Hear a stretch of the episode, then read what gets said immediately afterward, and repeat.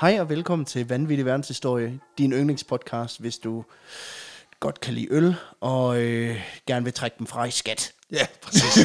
Jeg tror, du beskriver mere os, end du beskriver vores lyttere. Det er selvfølgelig rigtigt. Det er rigtigt. Øhm, Jeg hedder som altid Peter Lede, og foran mig sidder Alexander Janko, a.k.a. Johnson Jernstang.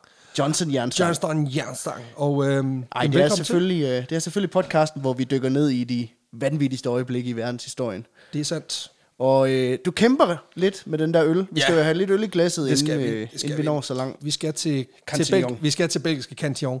Og man tænker, har de ikke smagt det lort efterhånden? Og jo, det har vi. Men nu kommer vi op i en anden echelon. Fordi alt, hvad vi har smagt indtil nu, det er sådan noget, der hedder... Det, det er det, det, det, man inden for verdenen kalder seasonals. Altså mm. øl, som bliver udgivet enten som er tilgængeligt, men også øl, som bliver udgivet en gang om året cirka. Okay. Her ja. der er vi ude noget lidt andet, fordi den, vi skal smage nu, den hedder øh, i øh, hvad man siger, ølnørdekredse Tyranny Lambic. Og det betyder havtorns lambic. Okay, ja. Den, den her øl, den er udviklet af Cantillon og bliver udgivet øh, i forbindelse med et samarbejde, de har med en, en pub i Helsinki i Finland. og den ja. blev udgivet, så vidt jeg forstår, fem gange i hele dens levetid. Første gang i 2008, så i 9, og så et, i 10 hvis nok også, og så i 18 mm. og i 21. Okay. Den fra 2018, den har jeg selv været på jagt efter. Der var kun 48 flasker, der kom ud til offentligheden. Altså, What? som blev solgt Ja. frit. Jeg har været ude og få tilbudt en enkelt flaske til 500 euro, og var lige ved at sige ja tak. Og nu er jeg glad for, at jeg ikke gjorde det, fordi det viser sig, at 21 releaset, altså det fra sidste mm. år, er noget nemmere at få fat i. Jeg vil så sige, den Og det flaske, smager ens. Ja, ja, jamen, den, er, den, den har jo fået fire år, men, men opskriften er, så vidt jeg ved, den samme. Okay. Øhm, og, og, og, det, jeg har hørt fra dem, der har smagt 18'eren, som har været i Helsinki og smagt den, mm. de siger, at, at så meget forskel er der ikke. Okay. Og jeg vil så sige, altså nu har jeg fået fat i nogle flasker. Dem har jeg byttet mig til ved mm. at snakke med en dude fra Finland. Så jeg har sendt øl op til ham fra Danmark, og han har sendt øh, finsk øl ned til mig. Det er jo sådan en form for uh, pen pals Ja, for og- alkoholikere. Og den bedste slags. øh, det synes jeg er meget fedt. det er det. Og jeg vil sige, den lille flaske, du har i hånden der, ja. det er en 37,5 cm flaske. Den trader lige pt. For et sted mellem 5 og 800 kroner. Hold da kæft, så sætter den. Nej, men den er jo tom nu, så lige meget. det er For nu har vi hældt hele Kun indholdet. en krone hver, fordi der er pant på. Præcis, det er der ikke engang. Nej, det er der faktisk ikke engang. Så det, du sidder med i dit glas, der, der, der er nok øl for 350 kroner, det glas der. Nå, skål Chok, chok. Ja, præcis. Skål. Kattepongens. For kæft, mand. Smager lidt af sodavand, på en eller anden måde. Meget, meget højt karboneret. Altså, der, der Ja. er meget brus. Det er det. Meget klassisk lambic øh, udtryk i den forstand, den er, den er syrlig. Og så alligevel så har den... Altså, jeg, jeg, jeg genkender det som sådan en ferskenagtig karakter. Altså fra, mm. øh, fra hvad hedder det, havtorn. Havtorn er jo et meget specielt smag, Ja, ja. men meget, meget sur. Og fordi lambic i forvejen er, et surt, er en sur øl, så, så, er det jo ikke, så bliver det ikke overdøvet. Nej. Og der er så brugt, så vidt jeg forstår, 300 gram havtorn per liter. Så i den flaske der, der, er- der er cirka 100 gram havtorn i. Altså det har det ligget meget. sammen. Det er ret meget frugt. Altså vil sige, Der var jo på et tidspunkt, hvor folk de var helt crazy omkring havtorn. Kan du ikke huske det for nogle år siden? Så skulle alle ud, ud i klitterne og plukke havtorn. jo jo, om den måde man gør det på, er, at man klipper en gren af, og så putter man hele grenen i fryseren. Ja. Fordi bærene er så porøse, at de smatter ud, hvis du prøver at plukke dem. Så jo jo, altså jeg har også selv været der med et, et bagagerum fyldt med, med stikkende grene, og så prøve at finde en kummefryser et sted og chokke dem i, det noget værd lort. Men øhm, Ja. det smager specielt. Det er, det er slet ikke så kraftigt i smagen, som jeg havde forventet. Mm. Men jeg har omvendt også fået at vide, at den skulle smage af grøn peberfrugt og blyant. Og det synes jeg ikke, den gør.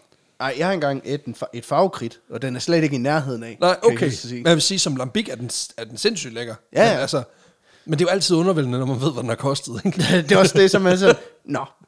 Det var så 700 dask. Men, men øh, det... Øhm, mm. men, men det her, det er så sådan, det, de bliver kun udgivet en gang imellem. Det er ikke hvert år. Nej, altså det, fra, fra sidste år, ja. sidste år blev den udgivet, så før det, der var, der var tre år imellem, og før det var der cirka 10 Okay, år så de der seasonals, det er mere sådan, det er ligesom julebryg, kommer- det er ligesom Tuborg julebryg, og det her det er mere ligesom Tuborgs øh, årgangsøl. Ja, og, og man kan vente om at sige, de der seasonals, der bliver udgivet, som vi har smagt nogle af, der bliver typisk mm. lavet et sted mellem 4 og 8.000 flasker, Ja.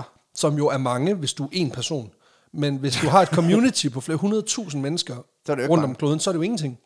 Og jeg kan fortælle dig, at nogle af de øl, vi har smagt, som jeg har givet måske 300 kroner for herhjemme, de trader typisk til omkring 600 kroner, mellem 400 og 600 kroner i USA, mm. fordi de får ikke ret meget derovre. Men det er jo derfor, du har lagt hele din pensionsopsparing i Cantillon øl. Det er meget tæt på, for der, jeg tror, selvfølgelig er det her, hvis der er nogle 20 basser, der lytter med, så er det selvfølgelig ikke rigtigt, men jeg tror, det, det bedste bud er faktisk, at der ligger for et par måneders løn af øl ovenpå. Øhm, men de ligger så Det gør det heldigvis... også med mig. Der er bare væsentligt flere øl. ja, præcis. Jamen, det, ej, det, det, er, og min månedsløn er væsentligt lavere. ja, det har muligvis også taget overhånd nu, kan jeg godt se, øh, nu hvor du siger det på den måde. Men det er lige meget. Nu skal vi videre, Peter. Det skal vi. Fordi øhm, jeg synes, det er vigtigt det at pointere, hvad dag vi, er, vi optager på. Fordi det er Ja. fandme mig en lortedag, det her. Det er en lortedag. Men altså, hvis der er en dag, man skulle drikke en øl på, så er det fandme den her dag. Altså, jeg, jeg, jeg kom hjem fra arbejde demonstrativt, ja. så har jeg simpelthen skiftet til hyggebukser, fordi jeg magter ikke verden mere i dag. Nej. Øhm, fordi vi fik, jo, øh, vi fik jo lov til at stå op til nyheden om, at øh, en, øh, en gal mand fra Rusland, han har besluttet sig for, at øh, han skal bede om at få lidt mere, lidt mere territorie. Han skal have sådan en form for polens tyk buffer. Mm. Øh, så derfor så har han bare valgt at gå ind og sige, øh, vi bor her. Ja. Ukraine er ikke et land i Og så øvrigt. gik man og håbede på førerfrit forår. Det tegner dårligt. Det er tegner slutningen af- fucking dårligt, mand. Øhm, ja, det er sgu noget rigtig pis. Øhm, Ukraine er blevet angrebet af, af Vladimir Putin, mm. og han skal slappe fucking af. Men øh, det har han så valgt ikke at gøre. Han har valgt at sige, ved du hvad, vi prøver at skrue op på max, og så ser vi, hvad fanden der sker, ikke? altså, der er ikke bremser på, det der, på den Nej. bil, og han har valgt at køre ud over bakken med, altså i top gear. Og det, øh, ja, det kan man sgu kun blive deprimeret af. There are no brakes on the Putin train. Nej, det er der sgu ikke. Men øhm, det kan Ja. jo være, vi, altså igen, det kan jo også være, der er sket sindssygt meget indtil, altså fra i dag af torsdag til søndag, hvor vi udgiver.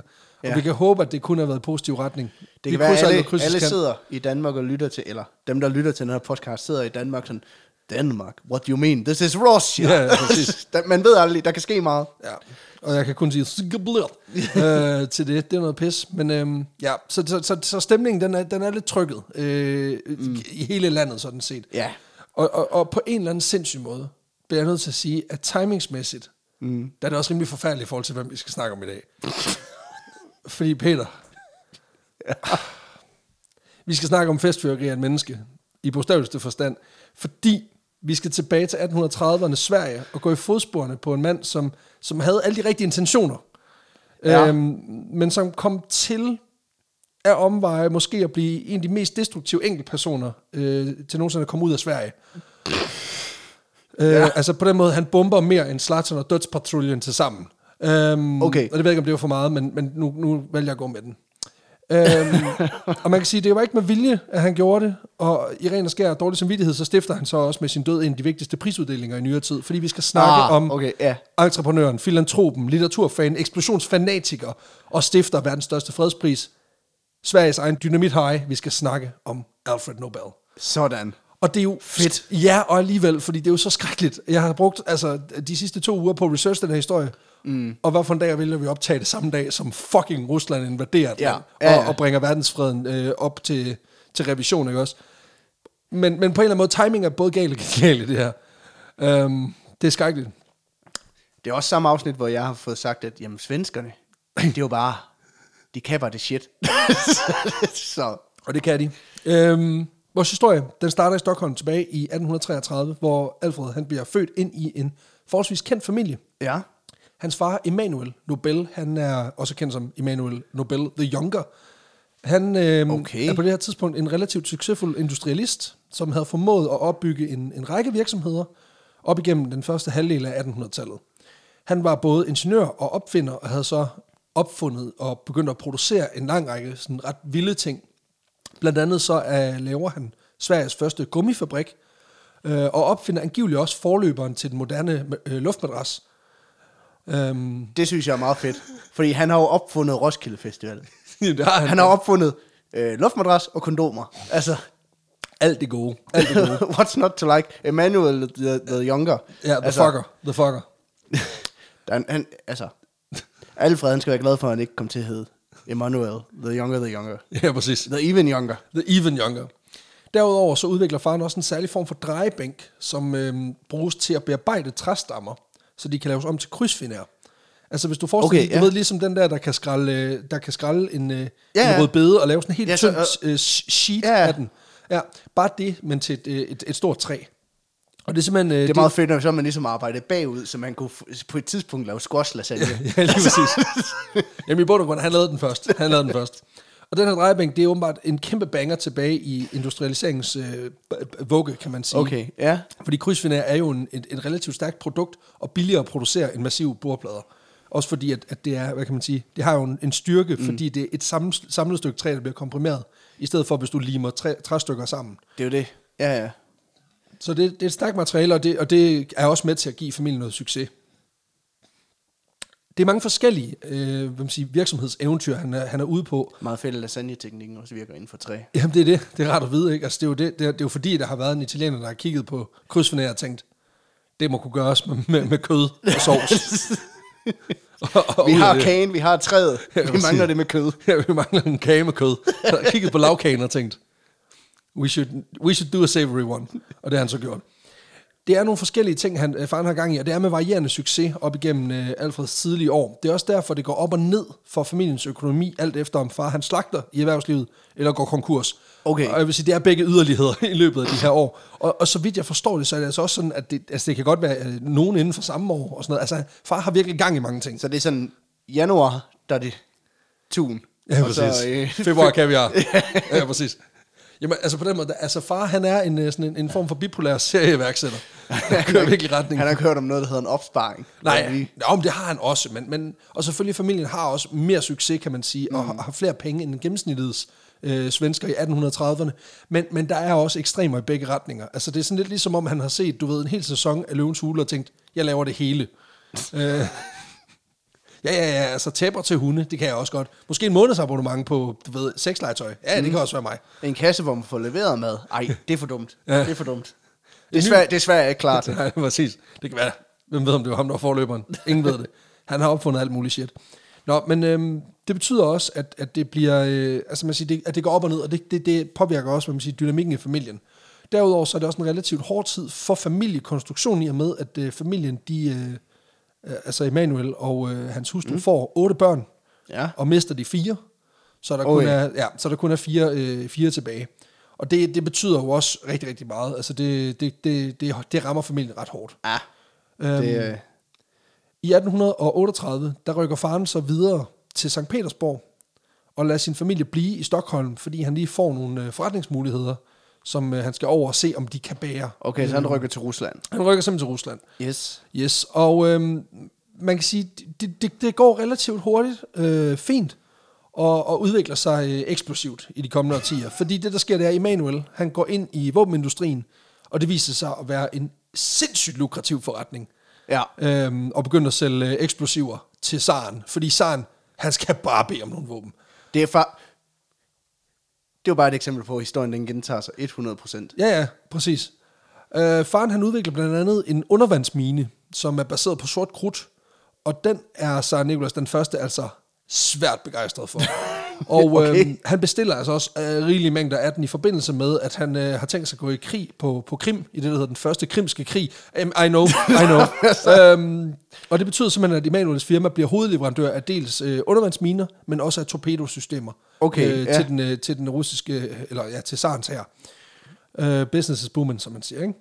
Det betyder, at familien også bliver relativt velbeslået i forbindelse med den her våbenproduktion. Det betyder også, at de i løbet af 1840'erne rykker familien så med øh, Emanuel til øh, St. Petersborg, og, og, og op igennem 40'erne og 50'erne lever en super komfortabel tilværelse, Okay, ja.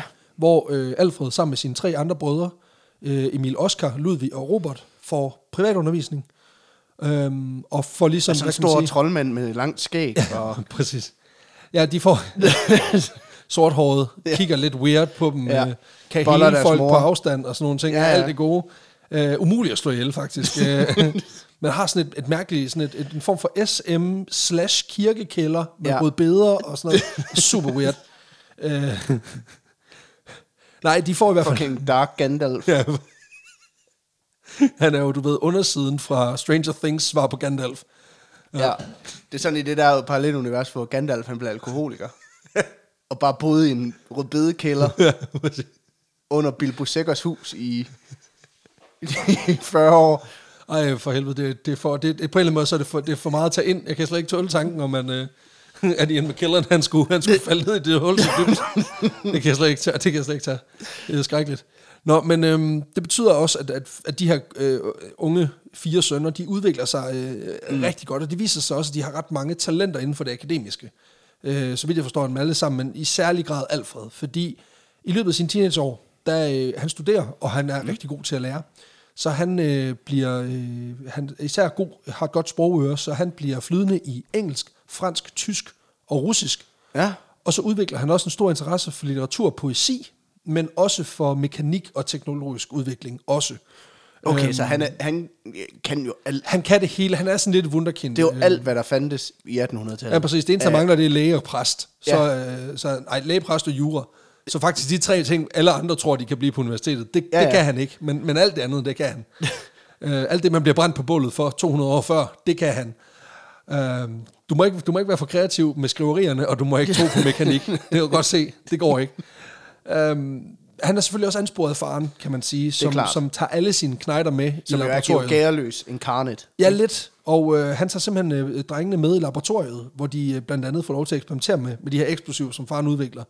Og, og der kan jeg godt forstå ham. Altså, det er jo en fascination, jeg selv godt kan, kan, kan se, også mm. ansporet af... Altså, nu har vi haft en del af anekdoter omkring mit, uh, mit forhold til eksplosiver i den her podcast. Ja, og det, og det, det bevidner også, at jeg resonerer helt klart med den her familie. At uh, det er fint nok, at far arbejder om lørdagen, hvis vi kan få lov til at springe noget shit i luften ja, ja. ude i baggården. Det er fint. Og øh, det, det, det betyder også, at de her knejler, de får, altså, de får altså også lov til at komme med i laboratoriet og få noget hands-on experience. Det er meget fedt det der med nu om dagen, når far han arbejder for meget, så køber han en Playstation 5 til dig, og så føler du dig elsket. Hvor dengang, der gik man bare ud og sprang nogle postkasser i luften. Ja, ja, så, så, så kommer far hjem med 4 kilo kaliumnitrat, og så går du ellers bare i gang med at, med at simpelthen, hvor mange katte du kan tage livet af i nabolaget, ikke? Jeg har taget salpeter med hjem til dig. altså, din gode ven Salpeter. Um, Nå, men som 17-årig, der bliver, øh, der bliver Alfred så sendt afsted på en lille studietur. Ja. Han bliver sendt til Frankrig, mm. øh, hvor han blandt andet skal studere kemi øh, under en fransk kemiker, en fyr, der hedder øh, Théophile Jules Pelouse. Som, det er, øh, som jo er det mest franske navn det er det. I, i hele verden. Théophile Jules Pelouse. Ja, det er et ret godt navn. Også, altså, Théophile er det fedeste navn. Ja. Det er jo en blanding af Theodor og Philoctetes, og det kan jeg godt lide. øh, det er alt det bedste. Nå, men han, øh, ham her, Teofil, han er lidt en speciel type, fordi han kører det, der i kildematerialet bliver beskrevet som an experimental laboratory school, som lyder som sådan en form for kemikernes svar på Hogwarts, hvor ja. man bare får lov at fyre den helt af, bogstaveligt talt. og det, det, det, kan, altså, det lyder som et helt maløst projekt, det kan jeg godt mærke. Teofil, han er tidligere industrikemiker og har arbejdet øh, under nogle af Frankrigs helt store kemikere øh, fra slutningen af 1700-tallet og 1800-tallet og starten af 1800-tallet. Øhm, og han udvikler også i løbet af sin karriere en, en meget stor interesse for især det eksplosive. Og det kommer ja. blandt andet til udtryk på den her skole, hvor han simpelthen øh, eksperimenterer og udvikler forskellige ting sammen med sine elever. Blandt andet er han med til at udvikle det, man kalder gun cotton. Gun cotton? Gun cotton, som altså, simpelthen er sådan nogle... Altså, altså øh, pistoluld? Ja, og det er sådan en form for, hvad kan man sige... bom, ja. Det er bomuldsfibre, som bliver tilsat en bestemt kombination af forskellige syre, hvorved det så bliver super let antændeligt og virkelig brandbart. Altså, at man simpelthen... Fordi bomuld jo ikke er brandbart nok i forvejen. Nå jo, men du ved godt, når du sætter en lighter til ja. det, så går der lidt tid for det, for der går ild i det. Ja, det kender jeg jo godt fra alle de der, alle det bomuld, jeg går og brænder i. Præcis. Alle de bomuldsmarker, jeg satte ild til ja. i Vestjylland i sin tid. Ja, præcis. Du væltede kør så ild til bomuldsmarker. Altså. Ja. Jeg har faktisk også lavet springstopper. ja, har du det? altså, hvis du... Don't do this at home. Jeg lavede det i fysikteam. Hvis man blander natron Nå. og eddike. Ja, ja, ja, ja, ja. Og så lad være med at putte låg på. Fordi det er dumt. Ej, det er rigtig fedt at putte låg på. Det skal, ja. du, det skal man faktisk gøre. Vi kom til at putte låg på, så gav vi det til en fyr, der hed Lasse. Nå, for fanden. Og sagde, prøv at ryste den her. Nå, det gjorde han så. Det gjorde han så. Ja, ja, præcis. Det, det skulle han ikke have gjort. Nej, det er det samme. Du skal heller ikke putte... Rip Lasse. Du skal, okay. okay. Du skal ikke gøre det i en glasbeholder i hvert fald. altså, det er det samme med tøris og, og almindelig vand. Det skal du heller ikke putte i en uh, solvandsflaske, og så... Uh, lå på, og så ryste den, og så holdt den i hænderne. Jeg elsker, at vi får det sagt for sådan, det skal du i hvert fald ikke gøre. Nej, det skal du ikke. Som på den der måde, hvor det skal du totalt gøre. Ja, altså, lad, lad, være med det, det er pisfarligt. Det er pisfarligt, men det er også lidt mm. sjovt. Og det er det, der er lidt af problemet. Ja. Øhm, men man får jo heller ikke en skid længere. Nej, du skal heller ikke spise bedst. Det er heller ikke Jeg vil sige, vi havde, vi havde ikke klaret os til 30 år, hvis, hvis vi havde spist bedst, kan man sige. Så, så havde vi ikke været her og lavet podcast, hvis det, Så det ved du, det var for sjov. øhm, nej, men, men øhm, Teofil han, han arbejder simpelthen med det her gun cotton, som, sådan nogle, som, som jo simpelthen er et, et lidt antændeligt øh, stof, mm. og det bliver simpelthen også brugt i i for eksempel i våben, øh, til, okay. Til, til antænding af forskellige ting. Altså, så det bliver brugt som sådan en alternativ til sort krudt i gevær, Ja, ja, ja. simpelthen. Øhm, og det illustrerer jo også ret fint øh, brandbarheden. Altså det der med, at hvis du kan accelerere en metalkugle så voldsomt, at du kan tage en mand af dage på 30 meters afstand. det siger lidt om, Så, relativt brandbart. det er noget, der virker, øh, i hvert fald. Og med far Emanuels forretningseventyr taget betragtning, så må man også formode, at det ikke er, er helt uden bagtanker, at det lige er det her laboratorie, Alfred han er landet i. I want to do the science that says boom. Ja, præcis. Og faren har været sådan lidt, that's my son. og der har han ikke andet, they are min son. det er min son. Eller det kan, jeg, kan ikke, jeg kan ikke øh, illustrere en, en, en fuld svensker, fordi jeg antager, at de har været snot stive hele tiden. Men det lyder cirka det samme. Så øhm, Det lyder som en fra Norge. ja, det er så. Til vores to norske lyttere, tag den. Nå, men øhm, Åh oh, nej, så bliver vi aldrig populære i Norge. nej, tænk så. Nå, det var, fordi jeg ved, at vi faktisk lige fået besked fra en norsk lytter, som er sådan, ja, det er mega fedt, det I laver. Og jeg Ja. tænker, nå ja, ikke, ikke længere. Det var det. Nu kommer der en krigserklæring. Ja, præcis. Det, det er, de sidder løst for tiden, kan jeg forstå. så øh, nej, men, men han ender i hvert fald det her lab, og det, det giver også god mening, fordi der, altså, Alfred er ikke den eneste med eksplosive interesser i Theophils lab. Mm. Blandt andet så har han også fostret øh, Theophil Pelusa, han har fostret en anden elev, en fyr, der hedder Ascanio Sobrero. Sombrero. Nej, ikke Sombrero, Sobrero. Sombrero. Okay. Ascanio Sombrero. Ikke som, Sobrero, for helvede. Okay, ja. Ascanio Sobrero. Ascanio Sombrero. Præcis. Ja. Som er en øh, ung italiener, der virkelig har fået noget for hånden. Øhm, fordi i 1847, tre år før øh, Alfred han kommer til Frankrig. spansk for Dr. Boom. Ja, præcis. Øhm, tre år før øh, Alfred han kommer til Frankrig, der udvikler øh, Ascanio her nitroglycerin. øhm, et produkt, som han selv på det tidspunkt døber pyroglycerin. Øh, glycerin. Det lyder også væsentligt federe. Præcis. Og det er jo en væske, som de fleste nok herhjemme forbinder med dynamit fra Olsenbanden. Ja. Og formentlig også... Magnus og Myggen 2. Ja, præcis. Og specifikt den der scene, hvor han skal åbne et pengeskab og ender med at drikke glycerinen. Og så Ja. spytter ild ud, og man ser, man klipper til Arthur Jensen, der sidder og læser en bog, og det hele eksploderer. Han siger, hvad fanden er det? Ja, ja. Gamle lort. Øhm, det kan godt være, det kun er mig. Det kan, det kan jeg ikke afvise. Nej, men han, øh, han udvikler det her, og det er et stof, som er en forbindelse af alkoholen glycerol og så salpetersyre. Øh, Ja. og, og det er udover at være øh, absurd giftigt, det her øh, nitroglycerin, så er det også virkelig, virkelig farligt. øh, især fordi det sådan er nærmest øh, komisk let øh, at komme til at, at antænde. Eller selvantænde, faktisk. Mm. Øhm, Den skal man heller ikke ryste. nej, præcis, nej, det skal man nemlig ikke, og det kommer faktisk nu, fordi... Både Rip Lasse. Kæmpe rip Lasse der. He got ripped i hvert fald.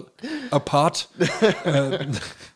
nej, fordi både under fremstilling og, og transport af det her, der er der simpelthen... Øh, der, der, der, der er det pisse farligt, fordi det, det kan øh, selvantænde ved, ved lave temperaturer, eller hvis det simpelthen bliver udsat for stød eller rystelser. Mm. Og når jeg siger stød eller rystelser, så er det ikke sådan, at du, hvis du taber det, så er det som i, hvis du lige øh, ryster det lidt, ja. for, lidt for voldsomt, så, så, så eksploderer det. Du øh, har stillet det på sofabordet og kommer til at banke ind i det med din lille tog. Ja, præcis. Du når lige at tænke, åh, oh, det gjorde ondt. satans, og så Og er det bare så soveværelse goes boom. øhm, det, der helt lavpraktisk sker, som jeg forstår det, det er, at hvis væsken den udsættes for voldsomme vibrationer, så begynder væsken at boble. Mm. Og det gør væsken øh, ustabil, når de her, og, og især når de her små bobler, når de så springer, så stiger temperaturen Okay. øh, til over antændingspunktet, og så eksploderer hele lortet. Okay, så det er for, uh, The Forbidden Soda. Ja, altså hvis du forestiller dig, nu har jeg jo glasset med, med, med alt for dyr øl her. Hvis jeg gør sådan her, så ja. kan du godt se, så dannes der jo bobler i kanten her. Mm-hmm. De bobler, De er ikke gode. glass goes boom. Ikke? Altså det er det, det, vi snakker. Det er fucking alvor, det her. Ja. Ja. Det, hvis, hvis du ryster en colaflaske virkelig, virkelig meget. Nej, Ja. ja. jamen ikke engang. det er det. Altså du ved, lidt ligesom hvis du har et glas rødvin, og du skal ilte det. ja. Don't swirl this shit, fordi glass goes boom. Rip Lasse. Ikke?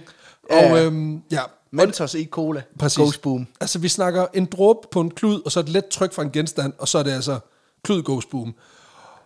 Det her pyroglycerin er faktisk så ustabilt, at øh, Ascanio her, han selv er bange for det, han har opfundet. Og blandt andet skriver ud til sine kolleger og samarbejdspartnere, hvor han simpelthen advarer dem mod at arbejde med det her, fordi det simpelthen er så farligt, som det er. Altså, han mener, at det er tæt på at være ubrugeligt i nogen som helst kommersielle sammenhæng, simpelthen på grund af eksplosionsfaren øh, på, de, på de forkerte tidspunkter, kan man sige. Øh, det er faktisk så gralt, at han, øh, han får selv nogle skader i mm. forbindelse med, at han udvikler det her. Altså glas, der eksploderer Ja. og sådan nogle ting. Øh, det gør så, at da han opdager og stabiliserer væsken, så skjuler han sin opdagelse i, over, i lidt over et år.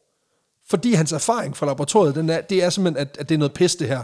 Det lyder som starten på sådan en øh, Captain America 4. Ja, så var der en, så lavede han sådan et sprængstof, but he was too afraid of it, so he sealed it away forever.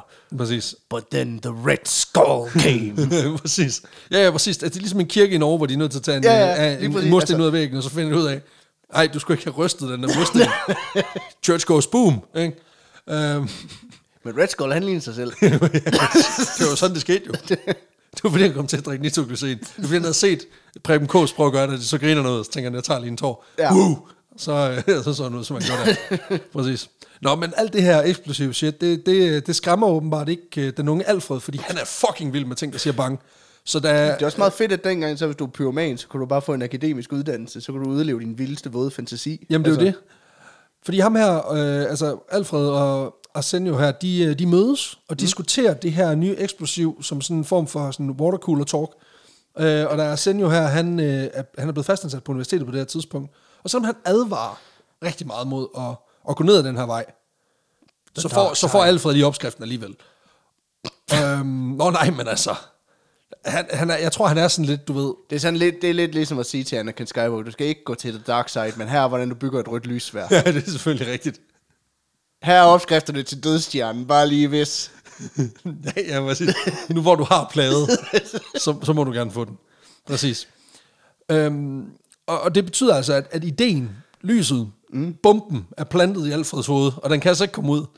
Altså, han nej, er nødt til at release. Han er nødt til at... Altså, det, det buller ind i ham. Det er nødt til at, at, at, at ekspandere ud af ham. Ellers så eksploderer han. Ellers ja. han, han fucking eksploderer. Han er ved at, ved at, ved at eksplodere. Præcis. Fordi det, han sidder og tænker, altså det, han hører, det er, at øh, ham her, Arsenio, han, han siger, det er fucking farligt, man. Jeg har sprængt et laboratorium i stykker og sådan noget. Og han hører bare, psh, spring i luften, psh, sagde virkelig, virkelig bange, psh.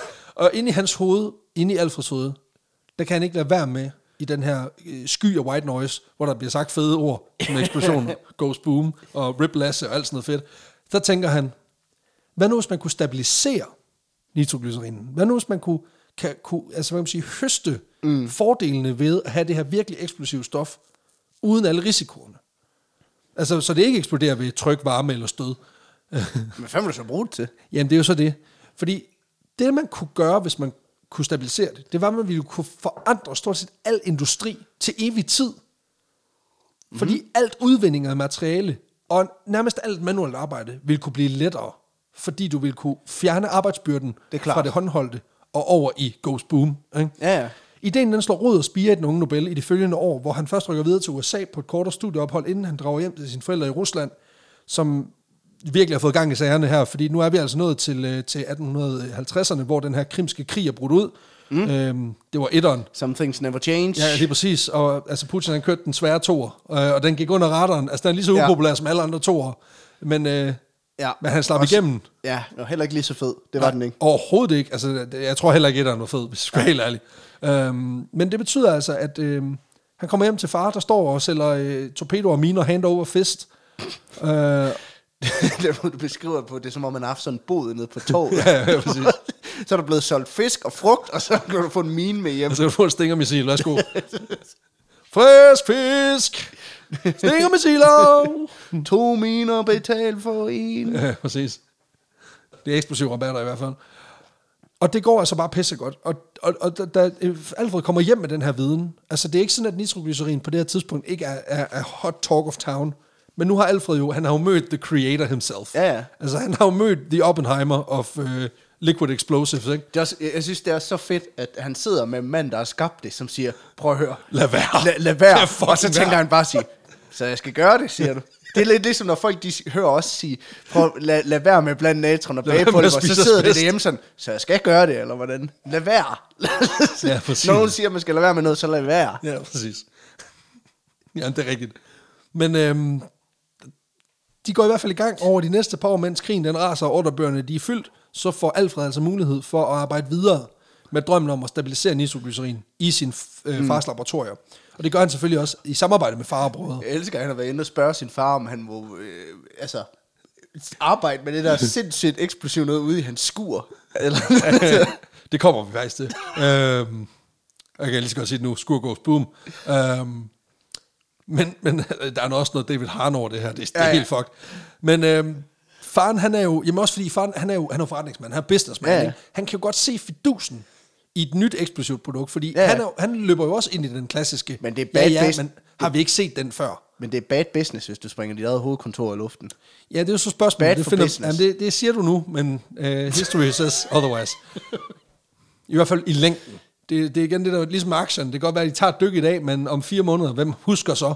Ja, ja. Øh, men altså, faren her, han kan godt se ideen, og, og forsøger også selv at være med i udviklingen. Han prøver blandt andet at lave et kombiprodukt, hvilket jeg synes er genialt, hvor han tager en nitroglycerin, så prøver han at tilsætte sort krudt, og det, Det skulle han aldrig gjort. det går boom i det viser sig, det er også sindssygt eksplosivt, og det bliver ikke mere stabilt, at du putter krudt ned i. Øhm, og det siger jeg på en måde, så det lyder som om, at, at det isoleret set er en dårlig idé. Og ja, lige med de her to ting er det. Ja. Men vi kom faktisk til senere, at man godt kan blande to eksplosiver og minus og minus giver plus. Så, øh, Okay. så det er ikke en helt, altså han er ikke helt ude i tårne, men lige det her, det virker ikke. Ja, det, det er lort. Okay. Det er lort. Den Nicholas den første, han dør i, øh, i, 19, i 1855. Der går gassen også lidt af ballonen i forhold til alt det her krigshejs. Ja. Og det betyder også, at øh, det ligesom holder op med at, at vælte ind med gode ordre på, på miner og torpedoer. Øh, det er ikke så godt for fars business. Altså nu kan han ikke Nej. længere stå nede på torvet. Og han forsøger, du ved, med at sige, at de er økologiske, de er lokalt mm. De er fremstillet. jo lokalt dyrket, ja. Ja, præcis. Og øh, folk bider ikke længere. Øhm, der, er ikke, der, er simpelthen ikke, øh, der er simpelthen ikke forretningsgrundlag for at blive ved med at sælge, øh, sælge våben til, den, øh, til det russiske sardømme. Øh, og det betyder også, at Nobels russiske fabrikker... What, what a world. Ja. Altså, hvis Nå, bare man levede en, hvor det ikke kunne betale sig at sende våben til Rusland, så... Øh, Jamen lige på det her tidspunkt, lige efter at krigen den er stoppet, fordi at, øh, hvad man siger, hovedarkitekten bag det er død, er det rigtigt. ja, der kunne man godt lave en eller anden joke med, at historien gentager sig, men det ved vi jo ikke endnu. Nej, nej. Øh, men øh, Fingers crossed. Det betyder i hvert fald, at øh, Nobels russiske fabrikker, de går konkurs efter nogle år.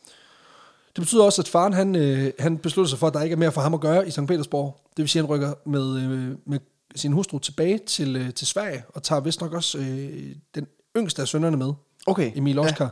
Han ryger med tilbage, men de tre ældste sønner, Ludvig, Robert og Alfred, de bliver simpelthen i Rusland i første omgang, og øh, hvor de så arbejder videre.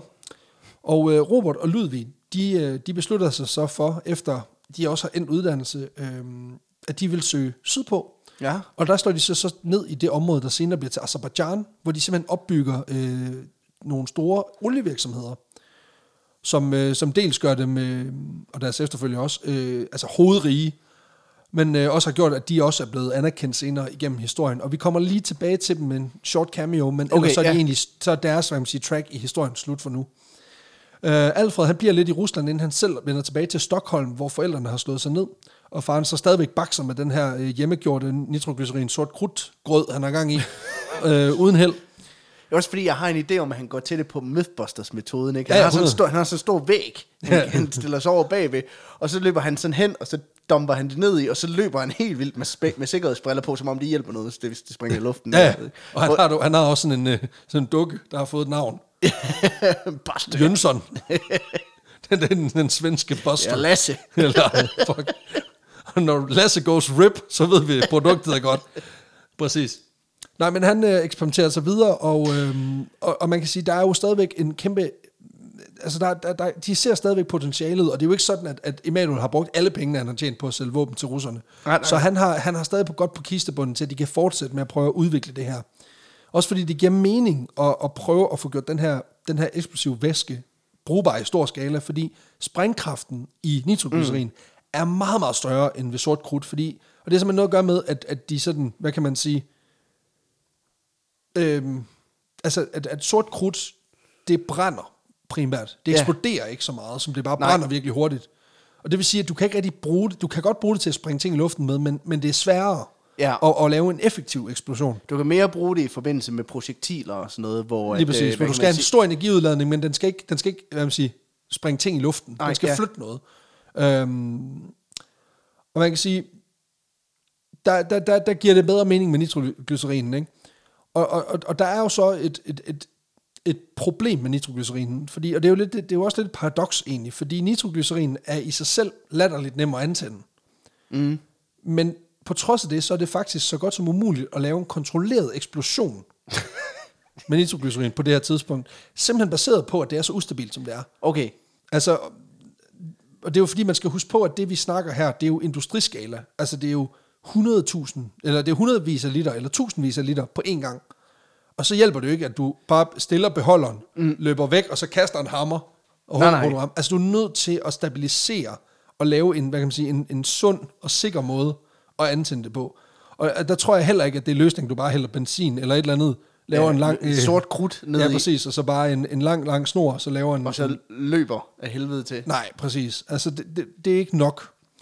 Der er en anden løsning, der ligesom må findes, før industrien de overhovedet vil, vil overveje at røre det her. Øhm, og Det, det er også det, jeg synes, det synes jeg også er ret vildt, altså, at det er så farligt at arbejde med det her, at selv industrien i midten af 1800-tallet siger, det vil alligevel være for dårlige arbejdsforhold at skulle arbejde med det. Ja, ja, præcis. Altså- Men det er jo også igen, man kan sige, det her, altså, ja, men, Der er jo minearbejdere, der kunne komme til skade. jo, men det er jo også fordi, du skal jo huske, når du kigger på det her, så er det jo, altså det er så farligt, at selv hvis du er idiot, kan du godt se, this is not good. Ja, ja. Altså igen, asbest, da man begyndte at arbejde med det, så kunne man jo ikke se det, du fik i lungerne. Og der spiste man det. Der Og tænkte det, man og jo ikke over det. Og det var godt. Lige præcis. Det passer lige ind i en klap sammen, ikke? øhm, men, men så finder man ud af bagefter, når man begynder at undersøge folk. Det samme med folk med radioaktivitet, når de har arbejdet i det, Ja, så ja. finder man ud af, hov, fuck, okay, du får lyserøde børn.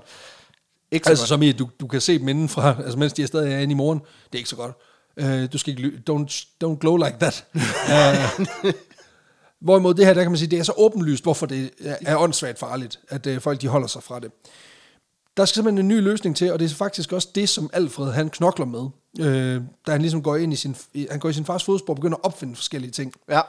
Øhm, det betyder også, at han som 24-årig søger sit første patent overhovedet, Okay. ja. da han simpelthen opfinder et måleinstrument, sådan et uh, gasmåleinstrument, han skal bruge i forbindelse med at udvikle de her produkter.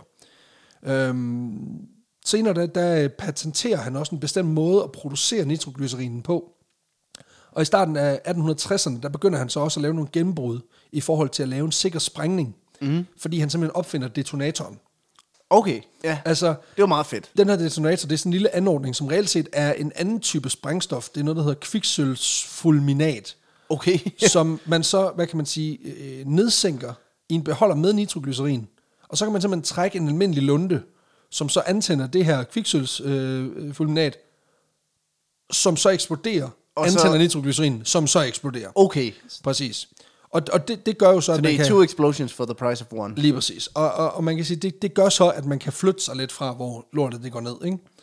Øhm, Hvilket er en sygt god idé. det er en pissegod idé. Blandt andet så tester Alfred faktisk det her sammen med sine brødre øh, på en, en øh, flod i Rusland i, øh, i 1862. Øh, de tager sådan nogle studieture. Jeg ved ikke, om det er, fordi de ikke må gøre det Når i du, siger, Sverige. når du siger på en flod, er det fordi, at du siger... Den er frossen. Det er fordi floden er frossen. Nå, ja, det, det, er Rusland. mere sådan, når man siger, at tester det på noget, så lyder det mere som om, sådan, at så sprang han sgu floden i luften. Nå, Jamen det gør han også. Ja, Ja, ja. altså, fordi han nedsænker det i en frossen flod, og øh, så springer han simpelthen et gigantisk hul i isen. og, øh, og det synes de jo bare er fedt, ikke? Det er jo sådan noget, man ser på YouTube nu, om det er russere, der gør dumme ting ude på frosne søer. Lige præcis. Og sideløbende med det her opfindelse bliver udviklet, så opretter øh, Alfred så også et nyt firma sammen med sin, øh, sin far og yngste bror, som får det fantastiske navn Nitroglycerin AB. Øh, og det, det kan jeg enormt godt lide. Altså det er også igen det der med, at du skal kalde det, hvad det er. Ja. Men Altså- man siger, der er jo også en hovedregel, der, der hedder, dit firmanavn, det skal være nemt at udtale. Lego, skide godt. Ikea, Præcis. pis fedt. Nitroglycerin. Nitroglycerin AB, lortnavn. lidt, lidt langt, men folk, der ved, hvad det handler om, de ved. ja, ja. If you know, you know. Ikke? Virksomheden er åbenbart ikke den eneste, familien har gang i. De kører jo flere firmaer, øh, også med samme tema. Blandt andet så finder jeg også, jeg fandt også et navn på et andet firma, der hed Nobels Sprængolje, som er også en afart af, Ja. af, af nitroglycerin, altså sprængolje.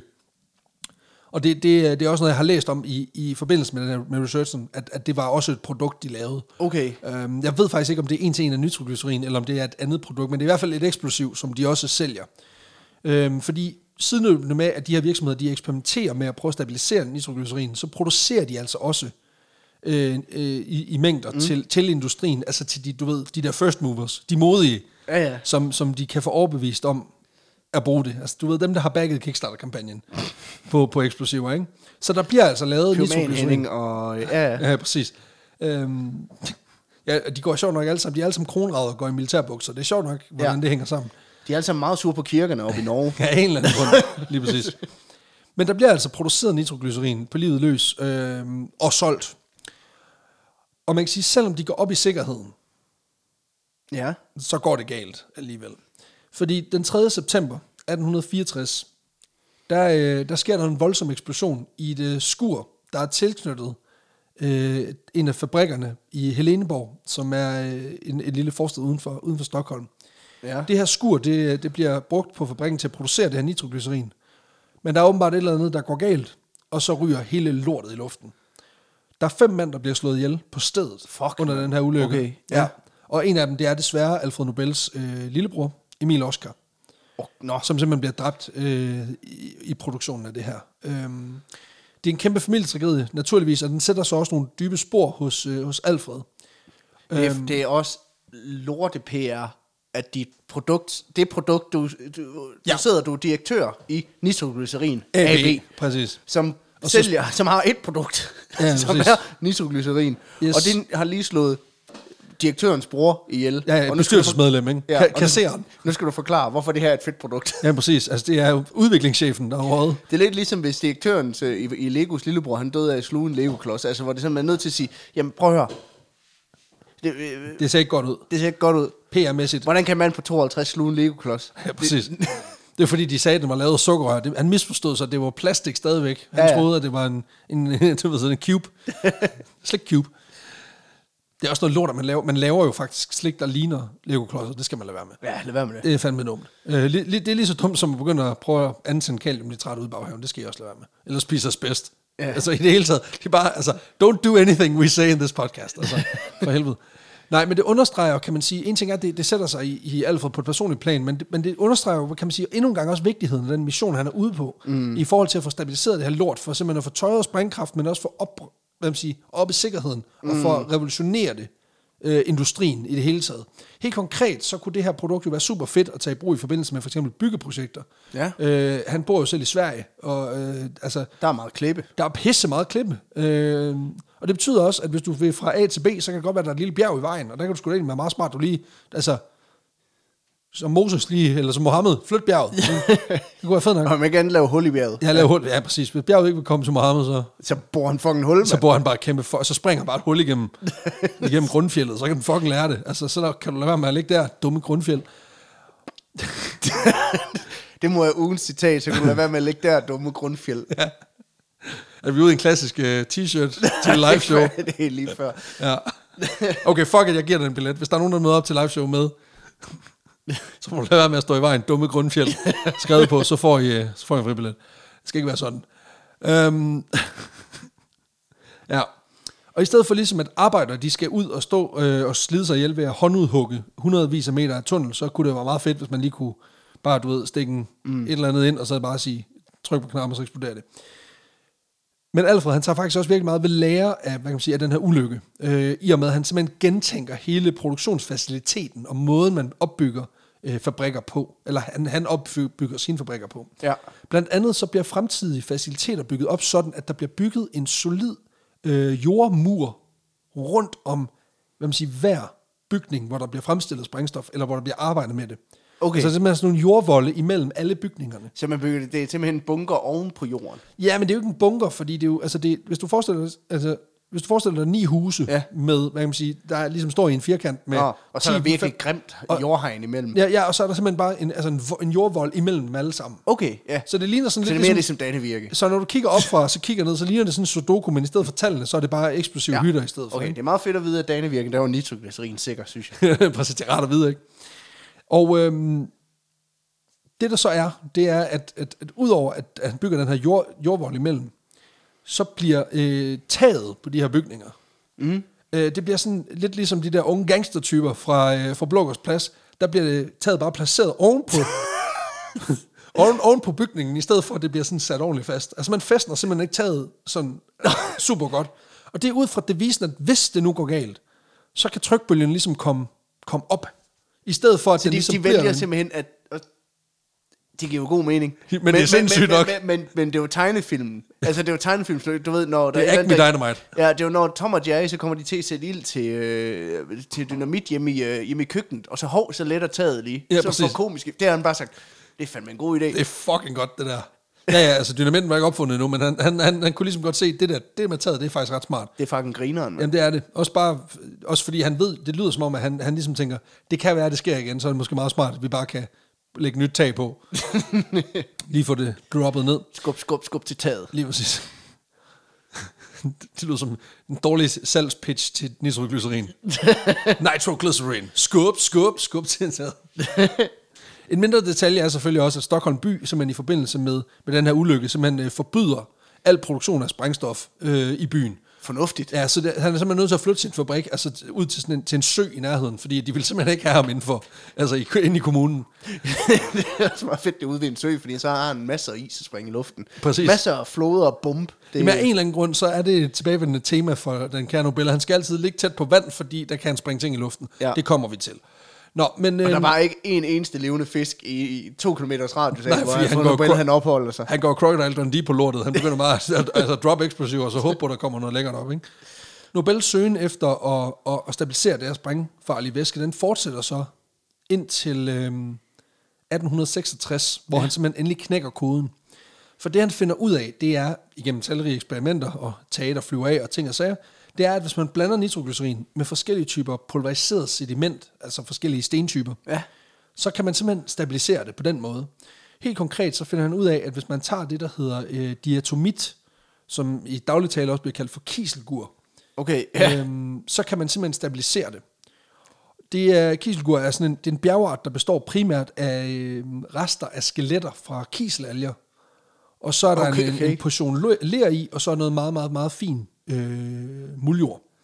Okay, så det er, så det, det, det er pottemuld, det er, Det er ler. det er, ler- det, det, det er en, øh, en En krukket, krukket dej, og, så, det- og så er det simpelthen dø, døde skalddyr, døde rejer. Kæmpe døde lige- rejer. Millioner år gamle døde rejer. Og så ni, øh, nitroglycerin. Lige præcis. Det, der er det fede ved kiselgur, det er, at, at det er et meget porøst materiale. Så det, det betyder, at det kan simpelthen suge op til tre gange sin egen vægt af det her nitroglycerin. Okay. Og så det, man så får ud af det, det er, at man ligesom får sådan en, en form for sådan meget tyk materiale, sådan, altså sådan en, en, Mm. en, ja, en dej af en art, som, øh, som, Som du ikke skal putte i ovnen. du ikke skal i ovnen, som du simpelthen kan, hvad kan man sige, du kan forme dem, og så giver det altså et ordentligt skrald, de stænger, man øh, kan forme af det. Samtidig med, at man simpelthen også øh, kan tabe en ud af, ud af kassen, uden at, mm. uden at det lortet eksploderer. Ikke? Øh, og det er, jo, det er jo meget smart. Og hvis man, så skidesmart. hvis man så samtidig kombinerer det med de her detonatorer, som han så også har fået lavet og patenteret, så øh, har Nobel altså lige pludselig en winning combo. Altså, mm. det er winner-winner chicken dinner. Nu er den der. Dynamitstangen, simpelthen. Det skal siges, at han har også på det her tidspunkt virkelig brug for succesen, fordi på det her tidspunkt har familien altså fået et lidt blakket ry. øhm, Fordi han har sprunget alle der søer i luften, inklusive sin egen lillebror. ja. Dels fordi familien har ernæret sig primært ved at fremstille og sælge våben og eksplosiver, blandt andet til russerne, som, Ja. som, som også folk på det tidspunkt, altså Var lidt sure de, på. de, havde, de havde lidt gang i forskellige ting, ikke? Det er ikke særlig godt. Øhm, men selvfølgelig også på grund af de her ulykker, der har været. Både den store på fabrikken, men også fordi det her nitroglycerin, som de allerede sælger, har, hvad kan man sige, der har været nogle ulykker rundt omkring. Mm, ja, klart. Og, og I kommer også ind på nogle af dem senere hen. Fordi man kan sige, selvom de advarer folk og gør alt muligt for at uddanne dem til ligesom at håndtere det her rigtigt, så kan man ikke undgå med så ustabilt et produkt, at der simpelthen sker ulykker. Så da han tager patentet på dynamit Ja. i 1867, så håber han ligesom, at det kan være med til at give hans virksomhed og ham selv lidt bedre image. Også fordi, man kan sige, at han har jo faktisk en god intention med det her produkt. Ja, ja. Øhm, oprindeligt så kalder han, så var det en plan at kalde produktet for Nobels Safety Powder. Øhm, Yeah. Det ender så med, at det lige, han ender med at kalde det dynamit i stedet for, og det er så ansporet af det græske ord øh, dynamis, som betyder kraft. ja. Ligesom Dynamo. Ja. Lige præcis. Man kan sige, det er måske også lige frisk nok at gå fra at lave altså, super ustabil springolie, der, der kan blæse taget af et hus, til så at lave safety powder. så det, det kan også være, at han, hans, hans mar- PR-marketing lige har sagt, det kan være, at du lige... Lad være, med, lad være med at gå helt den anden grøft, for det tror jeg ikke, du kan holde, kære ven. Øh, Det, det lyder ellers... Jeg kan allerede forestille mig reklamen, du ved sådan... safety powder. Er du træt af at springe dine hænder af ved at håndtere nitroglycerin? Ja, og nu ryster jeg på hænderne. Det gør det kun værre. Ja. Så skal du prøve safety powder. By Alfred Nobel. Detonatorer sættes separat. Det, den er sikker for dig, men ikke for dine fjender. Ja, præcis. Det kommer vi også til.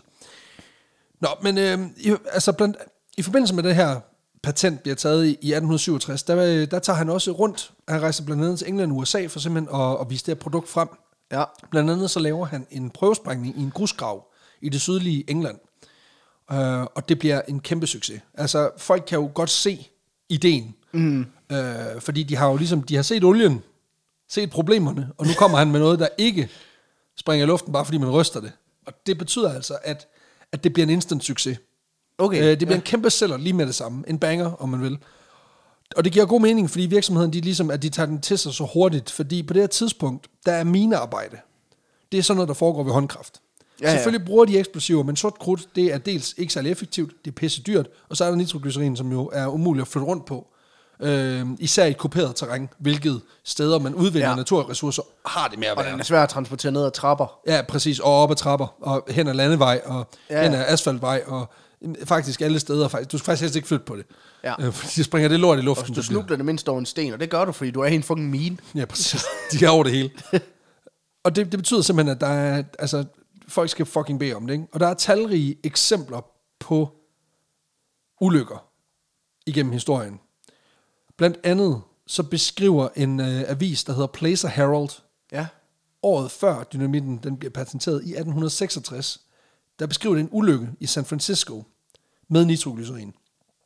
Det, der sker, det er, at øh, der står en kasse nitroglycerin pakket øh, sammen bagerst i et varehus. Kassen den er blevet øh, indbragt som til midlertidig opbevaring, og er begyndt at lægge væske. ja, og det er ikke så godt. Nej, det er ikke så godt. Nej, og, og, og det der sker, det er, at øh, medarbejderne, de har måske ikke lige hørt om, hvor farligt det er. Så det, der sker, det er, at de, øh, de går lige ind for at ville åbne kassen, og der tager de lige et koben med. Ah, Og du ved, når man lige sætter sådan en koben i et, øh, et stykke træ, der er vædet med nitroglycerin, crowbar Øhm, goes boom. crowbar goes boom. Rip øh, Lasse. Ja, ja. Yes, whole address goes boom. Øh, for det, der sker, det er, at øh, kassen eksploderer og knuser alt inden for en radius af 15 meter. og nu bliver det virkelig grafisk, men her er et lille udpluk af, hvad der rent faktisk sker, og hvad der bliver Okay, observeret ja. i tiden efter. Fragments of human remains were found scattered in many places. In the auction room of Cobb and Simon on east on the east side of Montgomery Street, a human brain, almost intact, and other fragments of the body near it were found. A piece of skull was lying in California Street, east of Leysdorf, with other fragments of human remains, and a human arm struck the third story window of the building across the street. Så der er en arm, der er flået op på tredje sal. Og lige banket på. Lige banket på. Ja, Må jeg komme ind? Ja. Ja. Nej, det må du sætte væk. Og den der, øh, altså der bliver simpelthen fundet en, øh, en menneskelig hjerne. På den anden Øh, side af øjen i Ja, bygningen. og, og, og altså, det, sidste det er en meget lang artikel, som beskriver, ja. Ja. det her det er bare et udpluk. Altså vi snakker, at man finder øh, blandt andet, altså i, i, i dagene efter og i mm. ugerne efter, rester af mennesker på tagene. Ikke i lige på den anden side af gaden, Nej, nej. men på den anden side af den næste gade. Så det har jo været sådan et springvand af, Ja. af, af, af, af menneskelige... Menneskelig øh, konfetti. Ja, human confetti. Ja, det er ikke sjovt overhovedet.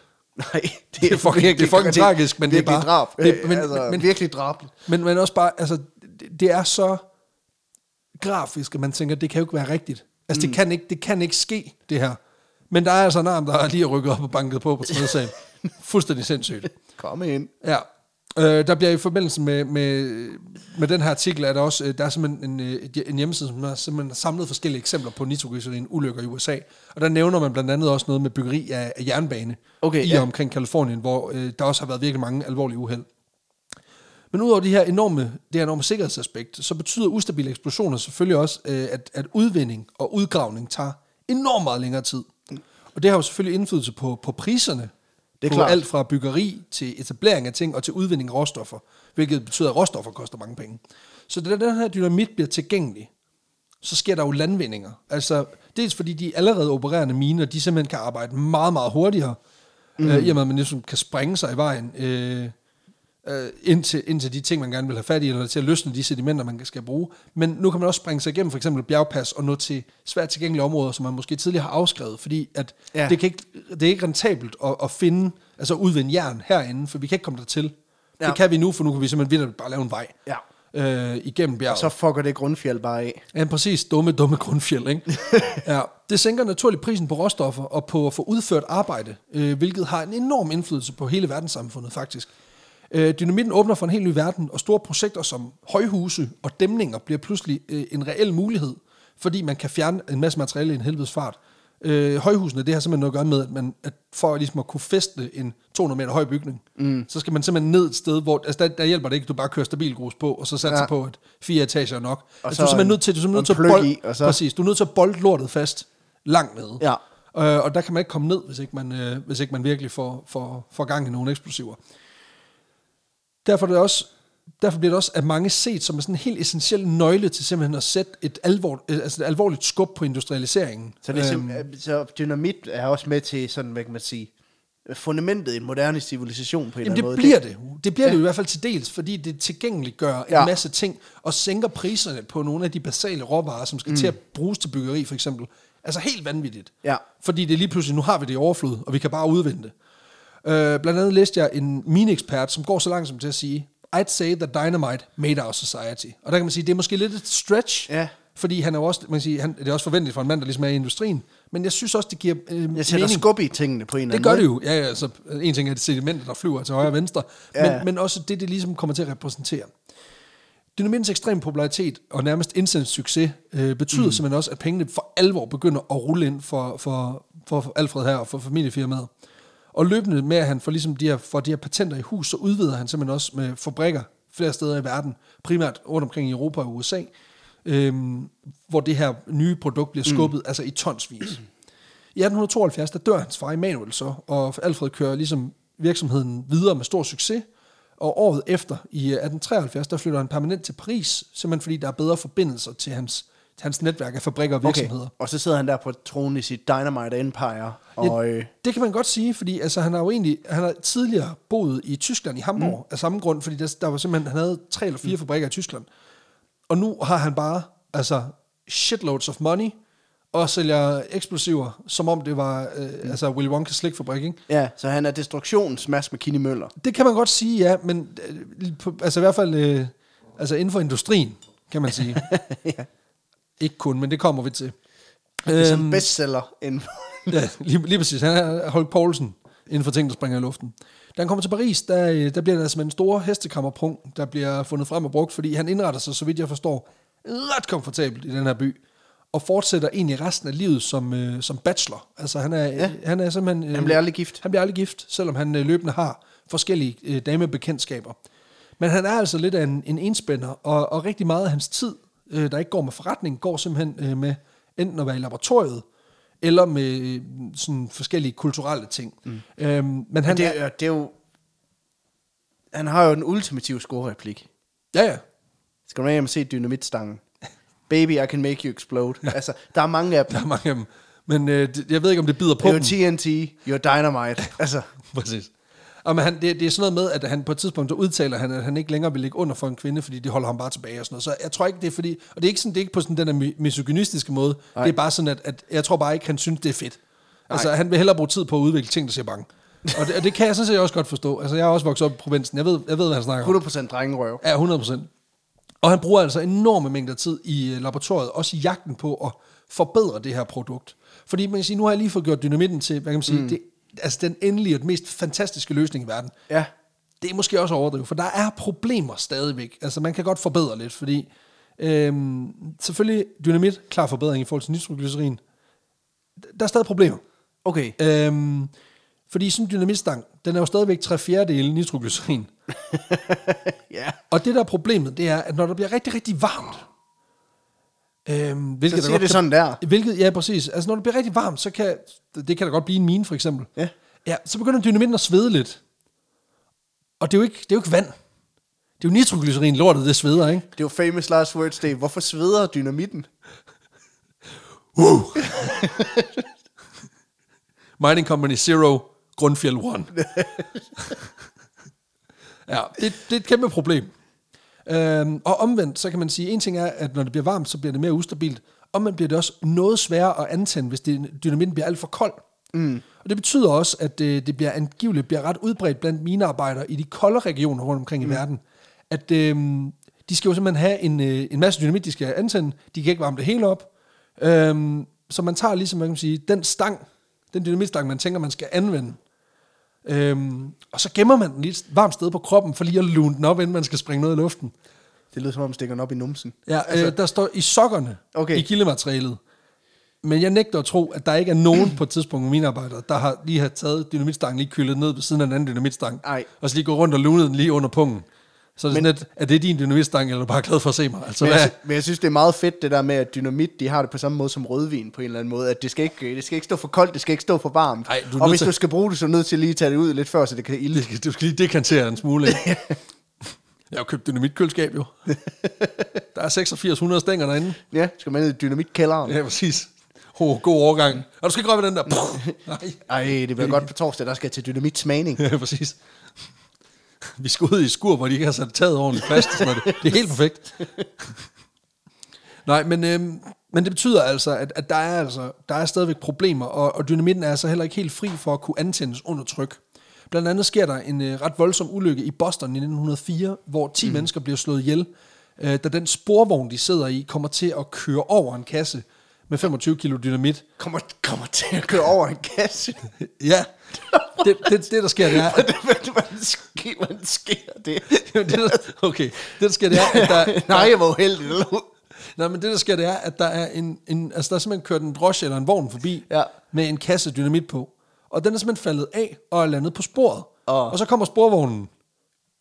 Sporvognen går spang. Og der vil jeg sige, altså det er, jo, det er jo meget vigtigt lige at pointere her, det kan du jo ikke klandre Alfred Nobel for. Nej. Altså, en ting er, at, at, man, at man... Altså, du ikke læser, hvad man siger, instruktionsmanualen. Men når du er så lemfældig med dit dynamit, at du bare smider det på gader Ja. og stræder, så kan man ikke forvente, at... Det giver LS' skyld. Det, det kan han sgu ikke hænges op på. Lige altså. præcis. Lige præcis. Øhm, men tilbage i laboratoriet hos Nobel, der sker der faktisk også en del udvikling inden for andre grene af det eksplosive, fordi han fortsætter som sagt med at udvikle noget, fordi han er forsker på fuld drøn stadig. Ja, det er klart. Og der kommer der også nye produkter ud af. Øhm, og det, det, jeg kan godt lide, at på en eller anden måde, så er han, selvom han har kæmpe succes, så, han, så har han så meget til fælles med Emil fra Lønneberg, ikke? Altså, Emil han sidder inde og snitter træfigurer øh, for at komme af med sine traumer, og Nobel han sidder helt alene og udvikler eksplosiver. Altså, det, det er på en eller anden måde meget rart at vide, at svenskerne, de har sådan et eller andet fælles fodslag i det der med, at de skal sidde i et, i et lille rum og udvikle farlige ting. Og så er der en eller anden, du ved, så er han kommet til at ligge et stykke dynamit et sted, og så er der en sporvogn, der kører henover, og så råber de, Alfred! Ja. Og så løber han henover, hjem, hæleren, hæleren, hopper der i. Ind og låser døren indenfor, begynder ja. At snitte noget nyt i dynamit. Ja. Præcis. Så var den der gang, han havde taget suppeterrinen på hovedet. Oh. Den gang han kom til at give sin far en dynamitstang i stedet for en cigar. Ej, vi husker det alle sammen. Så kunne han ikke løbe efter, for han sprang af jo. Så det var meget fint. Sidste episode, hvor den skuespiller var med, det var lidt tragisk, men sådan er det jo. Ja. Nå, men i 1875, der udvikler Nobel øh, det, man kalder for blasting øh, gelatine. Altså en form for sådan gelé-agtig opløsning, mm. der indeholder nitroglycerin, hvor han simpelthen har øh, stabiliseret det med en anden brandbar komponent, noget man kalder for nitrocellulose. Okay, ja. Og det er simpelthen det, som jeg snakker om før, det er, at man godt kan tage to minuser, der så giver plus. Og det fede ved det, det er, at øh, det, her, øh, det her fyld, man bruger i dynamit, kiselgur, mm. det gør dynamitten mindre sprængfarlig, fordi at kiselgur er ikke brandbart. Det er bare en Det er bare- fyld. ja. Det stabiliserer. Men nitrocellulose, det gør sprængkraften større. Så man kan sige, du udvikler faktisk et produkt nu, som er mere sprængfarligt, har større sprængkraft, mm. men samtidig faktisk, er det faktisk også mere stabilt i koldt vejr. Det bliver simpelthen ikke påvirket af at blive nedkølet på samme måde. Og det kan også bruges under vand. Okay, det er smart. Ja, fordi dynamitten, den, Så kan han virkelig springe nogle søer i luften. det hva'? kan jeg lige præcis. Jeg skal ikke kunne sige, om det er det, der har gjort det. Han har tænkt, der var den. Kæft, hvor godt, Alfred, mand. Ja, ja, dumme grundfjeld. Nu kommer jeg ud fra, du ser den ikke komme, mand. Så er du fucking lært det. Går jeg marine på jer? ja, præcis. Men det betyder altså, at, at, øh, at, at nu kan man sige, nu, nu har han udviklet et nyt produkt, som også kan noget mere. Altså det er ikke sådan, det er ikke sådan øh, kan tåle at blive kørt over en sporvogn stabilt, Nej. men det er stadig mere stabilt. Og det er jo godt. Der er jo ikke særlig meget, der kan holde til at blive kørt over en sporvogn. Nej, åbenbart ikke. I hvert fald ikke eksplosiver. Heller ikke mennesker, faktisk. Der er ikke ret meget, der kan tåle det. Senere der opfinder han og patenterer også et andet eksplosiv, der hedder øh, ballistit, som er øh, i pulverform. Og så har det også noget med at sprængkraft en sort krudt. Okay, ja. Øhm, det er jo et produkt, der i dag også bliver brugt som raketbrændstof. Så det er... øh, Det har altså også... i rumraketter Øh, nej, i mindre, mindre raketter. og fyr, fyrværkeri. Ja, og i, i sådan min, mindre størrelse, mindre skala raketter. Okay. Ikke nødvendigvis de- dem, der kommer helt ud i rummet, men øh, mindre raketter. Og det her øh, ballistit, det bringer os naturligt ind på elefanten i rummet. Ja. For det kan jo godt være, at Alfred Nobel han har haft en nobel mission med at udvikle stabil sprængstof. Oh, ikke? I see what you did. Ja. Ja, præcis. Men han kan heller ikke fornægte sin egen fortid. Altså, vi er, nu er vi ude i et Harry Osborn Green Goblin moment ja. ja. her. Fordi i takt med, at han udvikler de her mange fede produkter til industrien, så kommer der altså også andre mennesker og banker på døren og skal bede om noget af det nye fede shit, som Nobel har udviklet. Ja, ja. Fordi det viser sig sgu, at det ikke kun øh, hvad man siger, mine firmaer rundt omkring i verden, Der er synes, det er fedt at springe ting i luften. Nej, der er Nå. også en del militærfolk fra nær og fjern, som virkelig kan se et fedt potentiale i ting, der kan springe i luften, som lige pludselig er ufarlige at antænde. Hvorefter man så kan flytte over kortere og længere distancer, øh, før det eksploderer. Især fordi du kan bruge til at kaste efter nogen. Præcis, og det kommer vi lige til. Fordi de begynder simpelthen at vifte om sig med rimelig store mængder cash money, og øh, så kan man sige, så er Alfred heller ikke mere moralsk, end han tænker, ja tak, Ja, ja. det skal vi bede om. Så imens der pågår den her revolution i bygge- og råstofbranchen og i industrien i det hele taget, øh, antændte Alfreds produkter, så sker cirka det samme også i militærindustrien. Øh, dels så tager flere lande simpelthen dynamitstængerne i brug direkte, øh, og de bliver allerede anvendt i aktiv krigshandling mm. øh, i krigen i 1870 mellem Frankrig og Preussen. Så øh, fi, tre år efter, at han har patenteret lortet, der bliver det brugt som, øh, som aktivt sprængstof i, i, en, øh, i en krigshandling. Og i det følgende år, så bliver det faktisk også brugt til forskellige bombeattentater rundt omkring i Europa. Øhm, og på den måde kan man også tale om, at det er en helt ny måde at slå folk ihjel på, fordi man simpelthen kan skjule, man kan jo gemme en bombe Ja, ja. nu, øhm, og så kan man detonere den på afstand. I hvert fald så bliver der solgt dynamit, Hvor som, førhen med nitroglycerin, der var det meget nemt at se, fordi der var meget, ham, der gik meget forsigtigt. Ja, inden han kastede det. Præcis. Øhm, I hvert fald kan man sige, at der bliver solgt dynamit, som ender i hænd, hænderne på forskellige, øh, alt fra etableret militær, men også til partisaner og undergrundsgrupper rundt omkring, som simpelthen øh, bruger det aktivt i krigshandlinger i de næste mange årtier. Inden for det militær, der bliver først dynamitten, men senere også andre forskellige eksplosiver brugt som udgangspunkt for at udvikle ny våbenteknologi. I USA, der udvikler øh, officer Edmund Zelensky med udgangspunkt i Nobels dynamit ja. en helt ny type kanon, som øh, simpelthen via dynamit kan slynge et projektil op til 5 km væk. Og, og, og i dag er det jo ingenting. Altså, vi har Nej, nej. ballistiske missiler, vi har supersoniske missiler, der vidderligt kan sendes ud i rummet og tilbage igen. Men på det her tidspunkt, der er det altså en fucking game changer, at du kan skyde noget 5 km 5 væk. km væk, lige præcis. Det her våben og afarter af det bliver brugt af amerikanerne i forskellige småkonflikter, men er faktisk også en meget tidlig forløber til den moderne granatkaster. Ligesom at Nobels produkter mm. også er med til at, hvad kan man sige, at, at udvikle de moderne håndgranater. Øhm, det siger, håndgranater er jo, er jo en meget gammel opfindelse. Og, Ja, ja. Altså, du har fundet øh, keramiske versioner allerede tilbage i Song-dynastiet i Kina og sådan noget. Men de moderne håndgranater, som vi kender dem, Med splitten og den grønne split, farve. Lige Ja, præcis. De, øh, de, de har lidt mere øh, til fælles med øh, Nobels produkt her, og har haft meget, der har Nobels produkt haft meget at sige. Øhm, til de her mange forskellige projekter, der skal selvfølgelig også produceres noget sprængstof. Og Det er klart. Det betyder altså også, at der i øh, Nobels hvad man siger, senere år karriere her, der, der, der ender han altså med at have et sted mellem 90 og 100 fabrikker, som producerer det her i, rundt omkring i hele verden. Og det er på nuværende tidspunkt det er meget vigtigt, at jeg lige fortæller dig, at Nobel, han angiveligt så sig selv som øh, pacifist. Ja. Øhm, Der bare gik meget op i minedrift og effektivisering. lige præcis. Men han er også sådan en lidt sjov form for pacifist, i og med, at han øh, dels synes, at krig er noget pis, men samtidig ikke ser sine produkter som et problem. Faktisk mere som en del af løsningen. Fordi til en af sine næreste venner... Hvad? Ja, Det giver jo ingen mening. Jo, men det- ja, det er spørgsmålet. Fordi til sin næreste, øh, en af sine næreste venner, øh, en, en kvinde, der hedder Bertha von Suttner, mm. der beskriver han, der skriver han angiveligt, Perhaps my factories will put an end to war sooner than your congresses. On the day that two army corps can mutually annihilate each other in a second, all civilized nations will surely recoil with horror and disband their troops. Okay. Altså hele ideen om, at når, når alle bliver klar over mm. den sprængkraft, de har til rådighed, og at vi kan udslette hinanden, Så er der ingen, der vil kæmpe. så er der jo ikke nogen, der vil, så er der jo ikke nogen grund til det. Men det er jo hele atomvåbens argumentet, også med, hvis alle har atomvåben, så er der ingen krig. Og Det her det er så bare i sådan 1880'erne. Ja, ja. Så det er, det er 60-70 år før atombomben. Der ser han ligesom... Men, men Mutually ja. assured destruction, ikke? jo, præcis. Og man kan sige, at han får jo ret i, at aktiv krig bliver jo sjældnere i takt med, at alle har store våben. Ja, ja. Men det der med, at ingen lige har en her længere, det, ja, det, det kommer der ikke så meget af. Nej, det kan vi jo se. Ja, og hvis vi lige skal være helt ærlige, bare et enkelt sekund, ikke? så lyder det her jo ikke som en, this is not a pacifist talking. Nej, nej. Det her, det er en forretningsmand, der godt kan se, at han laver et rimelig fucking lortet produkt. Ikke? Og ja, man kunne da gøre det rigtige og begrænse sit salg til kun at være til civile formål, eller lobby for, at, mm. at man ikke må udvikle våben med den teknologi, man har udviklet. Ja. Men penge er jo også ret fedt, mm, Peter. Det var, fedt, det var fucking fedt at være Det rig. er fucking fedt at være rig.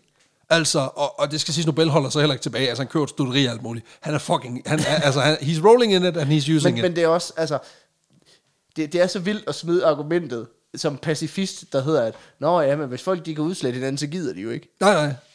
Nej, det er jo bare, ind, indtil der er en, der er psykopat nok. Ja, ja. Altså, for fanden, det er jo bare en, Indtil der der er skal... en, der giver en fuck. Altså, Ja, ja, præcis. Indtil der er en, der er fuld nok til at trykke på knappen. altså, og igen, jeg forstår jo godt argumentet, og jeg kan også godt se, at, at, at det har jo også haft en, en form for val- validitet op igennem mm. tiden, siden dengang. Men, men det ændrer jo ikke på, at der har jo været... Abs- altså, det her det er jo før to verdenskrige. ja, ja.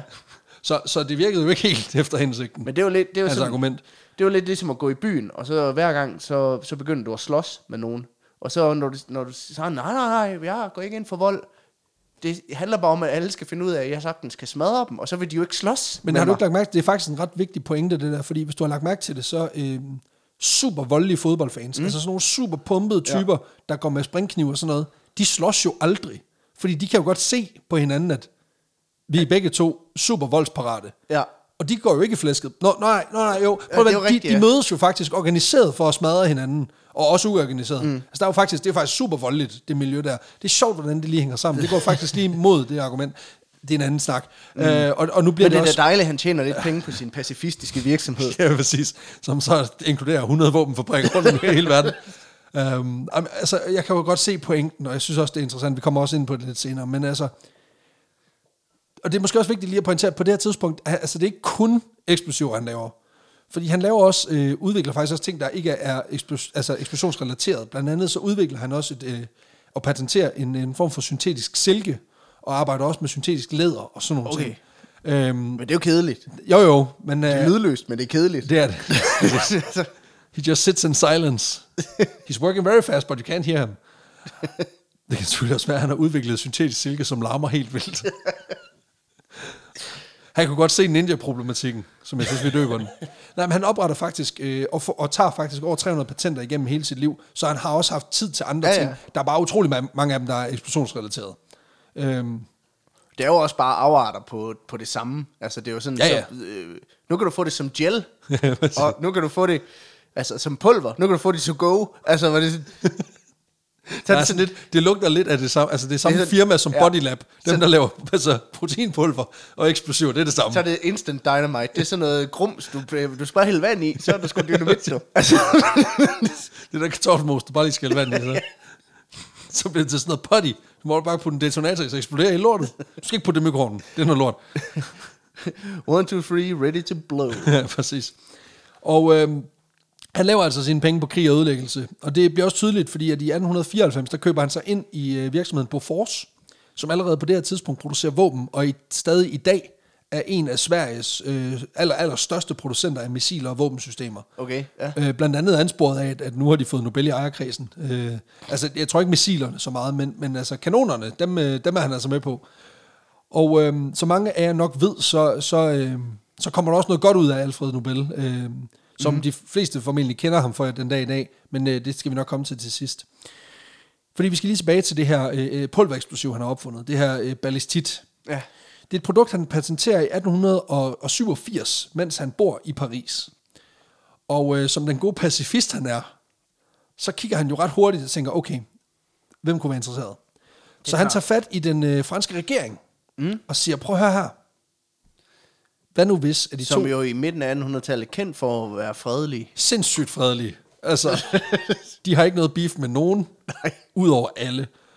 Nej, men han, øh, han spørger, om de ikke skal bruge øh, ballistit som, som drivmiddel øh, i, i deres øh, våben, altså som i stedet for sort krudt for eksempel. Ja.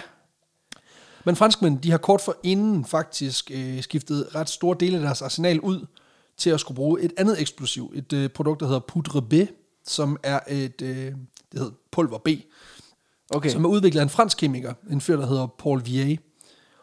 Og det her pulver, det minder ret meget om ballistit. Og på den måde repræsenterer det også, hvad kan man sige, en af de problemer, som Nobel også har løbende, nemlig det her med, at der er ret mange andre på markedet, der udvikler lignende produkter. Ja, det er og det betyder også, at man bruger ret meget tid på forskellige retsopgør og patentansøgninger for at sikre sig. Og nogle gange så gik den, og andre gange gik den ikke. Øhm, og jeg, kan ikke, jeg har ikke kunne finde ud af, om der er noget beef imellem ham, øh, mellem Nobel og, og øh, øh, Paul Vier her.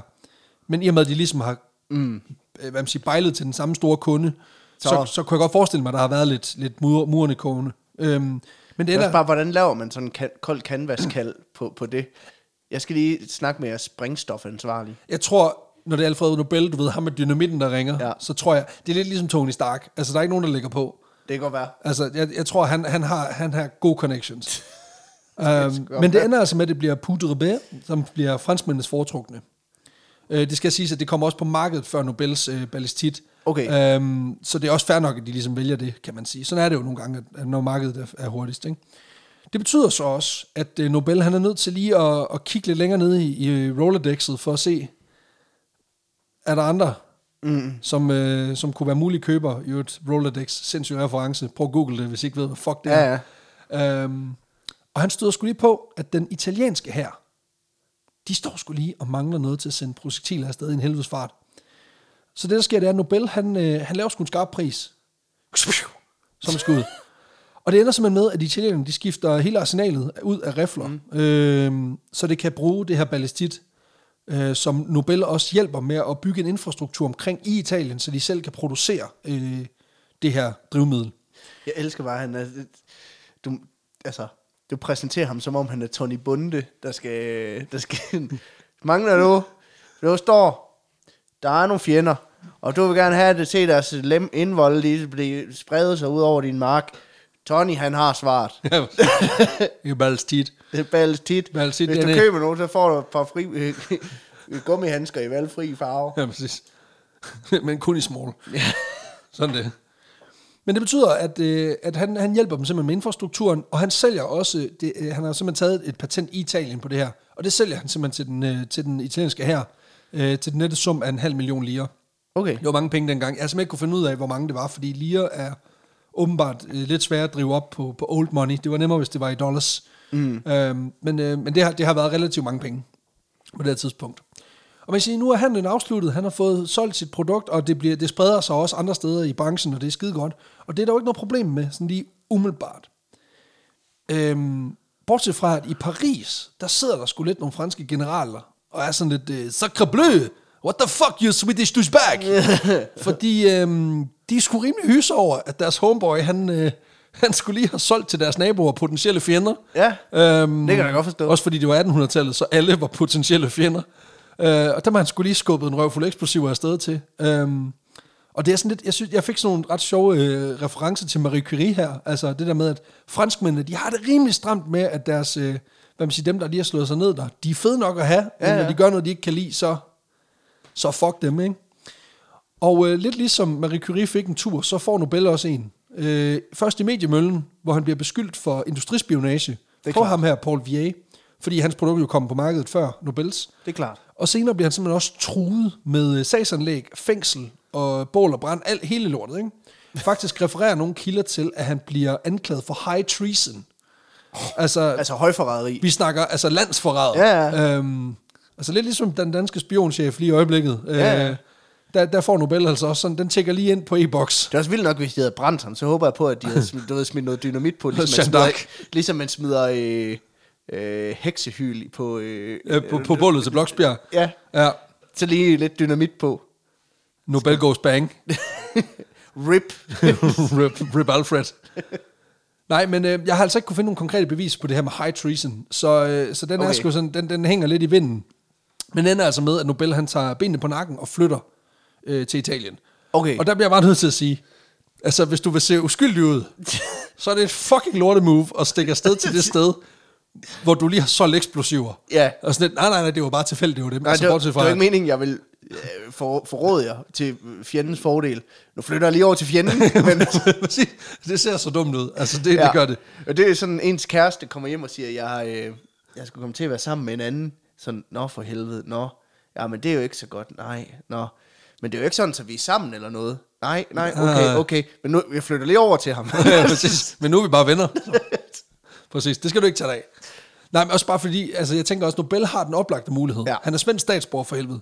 Flyt til Sverige. De er altid neutrale for helvede. Altså, Ja, ja. det var oplagt, men nej, nej, nej, han rykker til Italien. Det, det, ja. Move til Italien skyldes formentlig primært, at han øh, faktisk tilbringer en del af sin, øh, han har tilbragt en del af sin sommer dernede, og har også en, derigennem en kærlighed til landet. Men, men alligevel, det, det ser dumt ud. ja, ja. Han rykker til byen, øh, Det er også meget fedt at argumentere for. Ah, det er bare fordi, jeg godt kan lide pasta. det har ikke noget at gøre med, at jeg lige har altså, tjent tygt på at sælge dem eksplosiver. Men jeg har jo været på Lidoen. Har I det? det. Fuck det her. Det kan noget, altså. Komosøen. I'm telling you. Sagen Gardasøen. Fuck, mm. det er fedt. Kæft, det kan noget. Nej, han, bygger til, han flytter til byen øh, San Remo, hvor han køber en kæmpe, kæmpe lækker villa. Og her får han så også bygget sig et nyt laboratorium, hvor han simpelthen fortsætter med en masse andre typer eksperimenter. Det er så her, han tager en, øh, en, en stor del af de her patenter, som ikke har så meget at gøre med det eksplosive. Øhm, Ja. så han, nu er han ved at gå væk fra sin eksplosive periode. Mm. Altså bortset fra, at han lige laver en testfacilitet, som han bygger ved lige ved siden af hans villa, øh, hvor han kan teste eksplosiver. Det er klart. Og, og også de kanoner, som bliver bygget på nogle af hans fabrikker. Oh, ja. Så Øhm, det- blandt andet så får han installeret to kæmpe store kanoner fra svenske Bofors øh, i sin have, så han lige kan køre nogle tests på dem. Øh, jamen også fordi jeg fintune Ja, ja, ja. ja. produkterne. Altså det skal ikke være sådan, at øh, bare fordi jeg har fået strandvejsvilla, at, øh, at jeg ikke har hænderne på kogepladen stadigvæk. Og jeg tænker måske også, at de har kunne ses fra vejen, som sådan en form for, du ved, ligesom det der skilt med en rottweiler, hvor der står her, vogter jeg. så står der bare to sådan 130 mm artillerikanoner, og bare peger direkte ned på, på gaten. Så er man sådan lidt, okay, du fucker ikke med ham der. Det kan godt være, at han har et fedt BO-anlæg, og måske en kogle hængende i loftet, men du skal ikke gå derind. Nej. Altså, he will blow you to smithereens. Øh, den her, øh, de her, øh, hvad man siger, øh, øh, have ornaments, mm. øh, de går heller ikke øh, øh, altså, ubemærket hen. Nej, det gør de vel ikke. Nej, de begynder at skulle rulle lidt ind med naboklager over, at han fyrer kanoner af i baghaven fra tid til anden.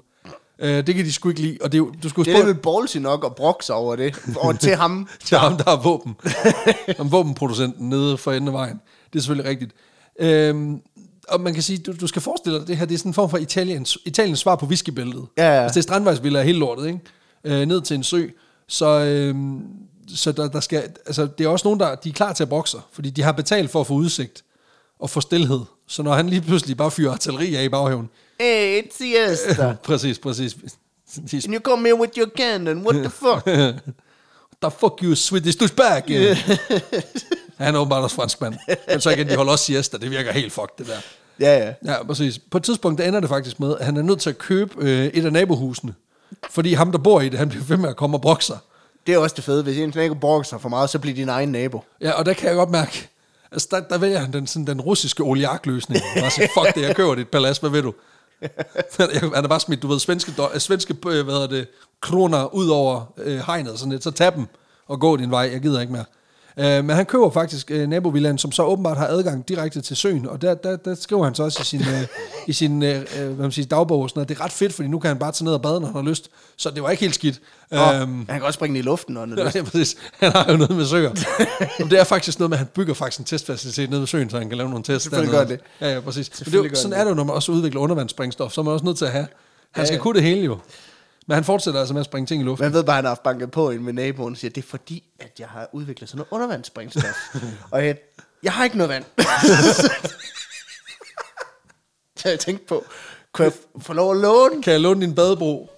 Bare sådan fra, jeg tænker fra 15 til 17 hver anden lørdag måske. Mm. Og det er klart, hvis det springer i luften, får du selvfølgelig en ny. Ja. Det, det skal ikke være sådan fat. Nå, Vi kan også lave en aftale om, at du kan få øh, alle de drivmidler til dine guns, du har lyst til. Altså, det kan vi også godt. Det, det skal ikke være sådan. Nå, det må jeg ikke. Nå, så køber jeg Men det. så jeg, jeg skal også lige til at sige, altså, hvis han kommer forbi med en flaske, så skal du ikke, du skal ikke tage her til. Især hvis han kommer gående helt stille op ad havegangen.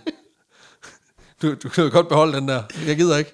Jeg har set, jeg har set Olsen Banden. skal Du skal ikke høre, har det du lidt natron, jeg må låne? Nej, det har jeg fandme ikke. Jeg ved godt, hvad du går og pynser på. Du kan godt droppe det der. Har du salpeter? Nej, nu stopper du. Du kan glemme det. Det bliver uden mig, det der. Ja. Nå, men så tak for i dag, Lasse. Catch you on the flip side. Nej, men øhm, han bruger selvfølgelig en masse tid i den her super lækre villa. Han bruger også tid på sit studeri, som han har øh, rykket med sig fra Frankrig. Og der vil jeg bare lige sige, der er noget, der siger mig, at den der flugt fra Paris, der, den har ikke været så, så, altså, så meget, øh, vi skal afsted nu. Nej. Altså, hvis du kan nå at flytte hele dit, øh, pakke dit studeri sammen og flytte det med, Hvis du kan nå at lave en Johannes Langkilde, Præcis. så, så, så er det der højforræderi måske ikke så alvorligt alligevel. nej, så haster det sgu ikke nok. Præcis. Og jeg skal ærligt indrømme, at jeg tager det med, fordi jeg synes, det var en detalje, der under, undrede mig helt vildt, at han har et studeri, fordi altså, nu har jeg selv beskæftiget mig en, en mm. mikroskopisk del med hestesport, og så vidt jeg forstår det, fordi det er løbsheste, som jeg forstår det, ja, han har, Ja. det er noget med, de er ret nervøst anlagt. Altså, hvis de skal præstere, så skal de mm. gerne være lidt on edge. Så det er nogle ret ængstelige dyr. Jeg kan bare ikke lige se, hvordan det harmonerer med, at man, du ved, man skyder artilleri af fra tid til anden. Jo, så er de jo konstant ængstelige. Ja, det er selvfølgelig rigtigt. Altså, de, de er bare i hopler, de der heste, fordi de, de lever ikke i et stress-free environment. Altså, der er Alfred Nobel, han sørger for at holde dem på kanten hele tiden. De kan race hele tiden. Ja, præcis. De har, de har en vilde puls på 300. altså, de er ligeglade. De holder ikke så længe. Men det er ikke desto mindre det her, der bliver Alfred Nobels øh, hvad man siger, sene liv, sammen med hans øh, kæmpestore interesse for kunst og litteratur, som han også dyrker her øh, i, i Italien. Det er også noget, han, han holdt ved øh, i sin tid i Paris. Han er blandt andet åbenbart ret stor homies med, med Victor Hugo. Øhm, så, ja, så han har... Han skrev jo Les Miserables. Lige ja. præcis. Så han har jo, altså man kan sige, han, han, har, han har hygget sig gevaldigt. Altså han er også en livsnyder, ikke? Men alt godt har han inden, og i december 1896, der kan han sgu ikke mere. Nå. Han har haft løbende problemer med hjertet, og øh, den 10. december, der får han et hjerteanfald i sin villa og dør øh, 63 år gammel. Alene, rig, berømt og berygtet. Og det var jo egentlig dagens historie, kan man sige. Øhm, men der er også et lille efterspil, som jeg tænker, vi er nødt til lige at, at snakke Det er vi om. nok nødt- ja. Nemlig det der med fredsprisen og alt det pis der, ikke? Fordi i efterdønningerne af Alfred Nobels død, der bliver boet gjort op, og det viser sig, at, øh, at der, der var sgu noget at komme efter, og testamentet bliver selvfølgelig også åbnet. Fordi han var sgu blevet en holden mand. Øhm, der står 33,2 millioner svenske på kontoen, og det bliver konverteret til lige omkring 4 milliarder danske kroner den dag i dag. Der er penge i lortet. Der er fandme penge i, øh, i eksplosiverne.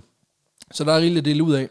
Igennem livet, der har Alfred også været okay til ligesom at give til forskellige formål inden mm. for øh, kulturen og så videre. Han gav faktisk også en del til kirken, selvom han givetligt både var først agnostiker og senere også ateist. Men det kan også være, Men det han var jo også pacifist. Ja, ja, præcis. Så. Ja, ja, så mange ting han var, som han så ikke lige helt var alligevel. Nu var bedst passer han på sådan en kæmpe ortodox. Øh, Ja. Men han har bare givet indtrykket af det modsatte. Men selvom han har givet igennem hele livet og været sådan lidt filantropisk, også i sit levende liv, så var der stadigvæk en del at dele ud af øh, på bunden, da han ligesom skulle videre. Og han har jo ikke nogen børn at give pengene til. Nej, det er. Øhm, og hans øh, brødre havde jo Ja, han kæmpe formuer selv, og, og det er måske også lige voldsomt at give fire af de helt store lapper til kattens værn. Ja. Så øh, da testamentet bliver åbnet, finder man også ud af, at den her svenske dynamithajer, han har skulle have haft store planer. Fordi i testamentet, som Nobel har underskrevet allerede året før, i 1895, der øh, står der, at 94 procent af det samlede bo, mm. alt skal sælges, og boet skal gøres op. Der skal 94 procent af det skal gå direkte til at oprette en fond.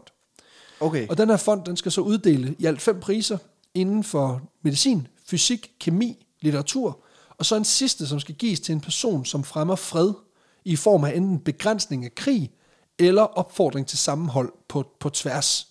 Okay, ja. Sådan, det er sådan lidt bredt fortolket, men, men det er sådan meget lang og kringlet øh, ja. Hvis formulering. man kigger på listen over folk, der har modtaget den, så er det fandme også en bred vifte. Ja, ja, det er en meget øh, åben, åben fortolkning af ordet fred. Ja, ja. Øh, men sådan er det jo. Adolf Hitler. Ja, Ej, fik han den? Nej, ja. Dog ikke. Dog Ej, ikke. Dog ikke. Dog ikke. Det ville være sindssygt. Og det ville, det ville fandme være, det ville være for, for vildt, ikke? Nå, men altså, Trump, han forsøgte jo at få sig selv nomineret. Ja, ja. Men de bed sgu ikke på. Altså, han ville, Det var det ikke japanerne, han ville til at uh, få ham... øh, Jo, Obama han vandt. Ja, han fik den, han fik den. Nå, men øhm, det kommer selvfølgelig bag på mange, at den her mand, som har bygget hele sit liv og sin formue op på at, at sælge våben og eksplosiver til, til alle, der vil købe, pludselig uddeler en pris til folk, som, som skal afvikle, hvad kan man sige, samme projekt. Og jeg skal være ærlig at sige, at jeg bliver også, altså jeg selv er i tvivl, altså om, om, om, om motiverne og det hele. Ja. Øhm, og mens jeg kun kendte overfladen på den her historie, så tænkte jeg, at det handlede om, at han havde dårlig samvittighed, og ligesom tænkt, fuck, jeg bliver nødt til at gøre et eller andet, og forsøge ligesom at redde sit eftermæle, Ja, øhm, som vi også snakkede om tidligere. Men, og det kan også være, det er sandheden. Øhm, der er i hvert fald en meget udbredt historie om, at Nobel i 1888 får rigtig dårlig smag i munden. Og det er det, der ændrer det hele for ham. Hvornår var det, han døde? Øh, i ja, 1896. Okay, så det er Så lige otte før. 48, ja. Fordi i 1898, der dør hans bror Ludvig. Mm. Det er ham, der er oliemagnat i Azerbaijan. Han dør i forbindelse med et besøg i Cannes i det sydfranske. Ja, selvfølgelig gør han det. Ja, øh, om han jo, altså han, Han er jo ikke forræder. Han, Nej, han præcis. kan jo rejse hvorhen. han kan rejse hen- hvor han, han vil, og han har oliepenge, så det er pis godt. Det må man godt. Det var ikke øh, forbudt på det tidspunkt. Og det misforstår øh, en eller flere aviser, øh, altså Ludvig stod her, Ja. og, og får simpelthen øh, forstået det sådan, at det er Alfred, der er død. Okay. Så i dagene ja. efter, der bliver der angiveligt trykt en nekrolog, som simpelthen river Alfred et nyt røvhul. Ah, okay, Ja. så han finder ligesom ud af... Det er jo det, mange mennesker... Øh, det er, jo- Det er det her, folk de ser. Ja, Fordi- og, men det er, jo lidt, det er jo lidt det, man, man, man, man kan gå og tænke ved sig selv en gang imellem. Det er det der med, hvordan bliver mit eftermæle? Hvad vil folk rent faktisk sige med min begravelse? Der fik han så... Lige Der var så privilegeret nok til lige at få en teaser. Ja, lige præcis. Det første, der står, det er, dødens købmand er død. Og det bliver så efterfulgt af sætningen, Dr. Alfred Nobel, som blev rig på at opfinde måder at slå flere mennesker ihjel hurtigere end nogensinde før, døde i går. Han var en effektiv mand. Og det kan man sige, ja, det, det er meget sådan uh, business-versionen af det, men det er en rimelig bredsidelig face. Og det skulle altså have fået Nobel til at genoverveje sin valg og igangsætte hvad man mm. siger, hele projektet omkring Nobelpriserne. Det er i hvert fald den udlægning, der ligger ja. Øh, fra mange sider, om at det var det, der gjorde det. Der er bare to problemer med den, øh, den teori. Dels, at øh, flere historikere har været ude at sige, at man ikke har kunne finde den specifikke avisartikel, hvor de her ord står. Ja, okay. Og jeg har også selv let, men, men meget sporadisk, uden held. Øh, så Så der er sige, hvis eksperterne ikke kan finde den, så Ja, præcis, så to det- Google-søgninger nok heller ikke hjælpe så meget. Lige præcis. Um, og så kan man sige, det er en ting, men anden ting er også, at han fortsætter jo også på fuld smadre. Ja, ja. Altså han køber så også først ind i, i våbenfabrikken efterfølgende. Ja, ja, det er jo det. Så, så han er jo, altså på den måde, øh, altså han fortsætter jo på, på, på sin destruktive bane. Og, og så kan man så sige, er det så fordi han tænker, nu skal jeg maksimere min profit, så jeg kan lave det her gode, godgørende arbejde, når jeg ikke er her længere, eller, eller hvad fanden er gamet her? Ja, men, men det er også sådan lidt en krumspring igen, hvor det er sådan det der med, at man ved at bygge våben, så bidrager faktisk til fred, fordi så vi skyder dem, der laver ufred. Jamen også fordi, at jeg jo så netop donerer 94% af alt, hvad jeg tjener. Så, så jeg tager jo penge ud af industrien for at give dem til fredsbevarende arbejde. Mm. Nej, altså det er det. Og, og, og igen, hvis han var en så, så forandret mand, som, som nogen kilder i hvert fald giver udtryk for, at han blev af det her, øhm, ville han så have fortsat. Ja. Det, det er jeg jo i tvivl om. Der er flere teorier om, hvad der ansporer ham til at oprette den her fond, og dels øh, peger noget på, at hans relation til den her kvinde, Bertha von Suttner, mm. øh, har gjort en kæmpe forskel. Fordi hun var super meget antikrig, og øh, skrev en øh, pacifistisk roman, som er blevet meget anerkendt, og som hun faktisk også senere modtager øh, en fredspris for, Okay. i forbindelse med sit arbejde for ligesom at nedtrappe konflikter rundt omkring. Altså hun er en del af aristokratiet, øh, jeg mener det var i Østrig, og så har hun simpelthen, altså hun har simpelthen gået, kunne gå rundt og, og lobbye lidt for, kunne vi ikke lade være, egentlig. øhm, Det kunne være så Med dejligt. succes også. Derudover så er der noget, der peger på, at hans arbejde i det her naturvidenskabelige har fået ham til ligesom at indse vigtigheden af at, at anerkende de landvindinger, der sker. Mm. Øh, det bliver også koblet sammen med, at han selv vinder en pris hos det royale svenske videnskabsakademi i 1868, året efter han har opfundet dynamitten. Og det, øh, det bliver simpelthen hedret for sit arbejde med at udvikle øh, dynamitten og, og udvikle et, et produkt, som ændrer hverdagen. Ja.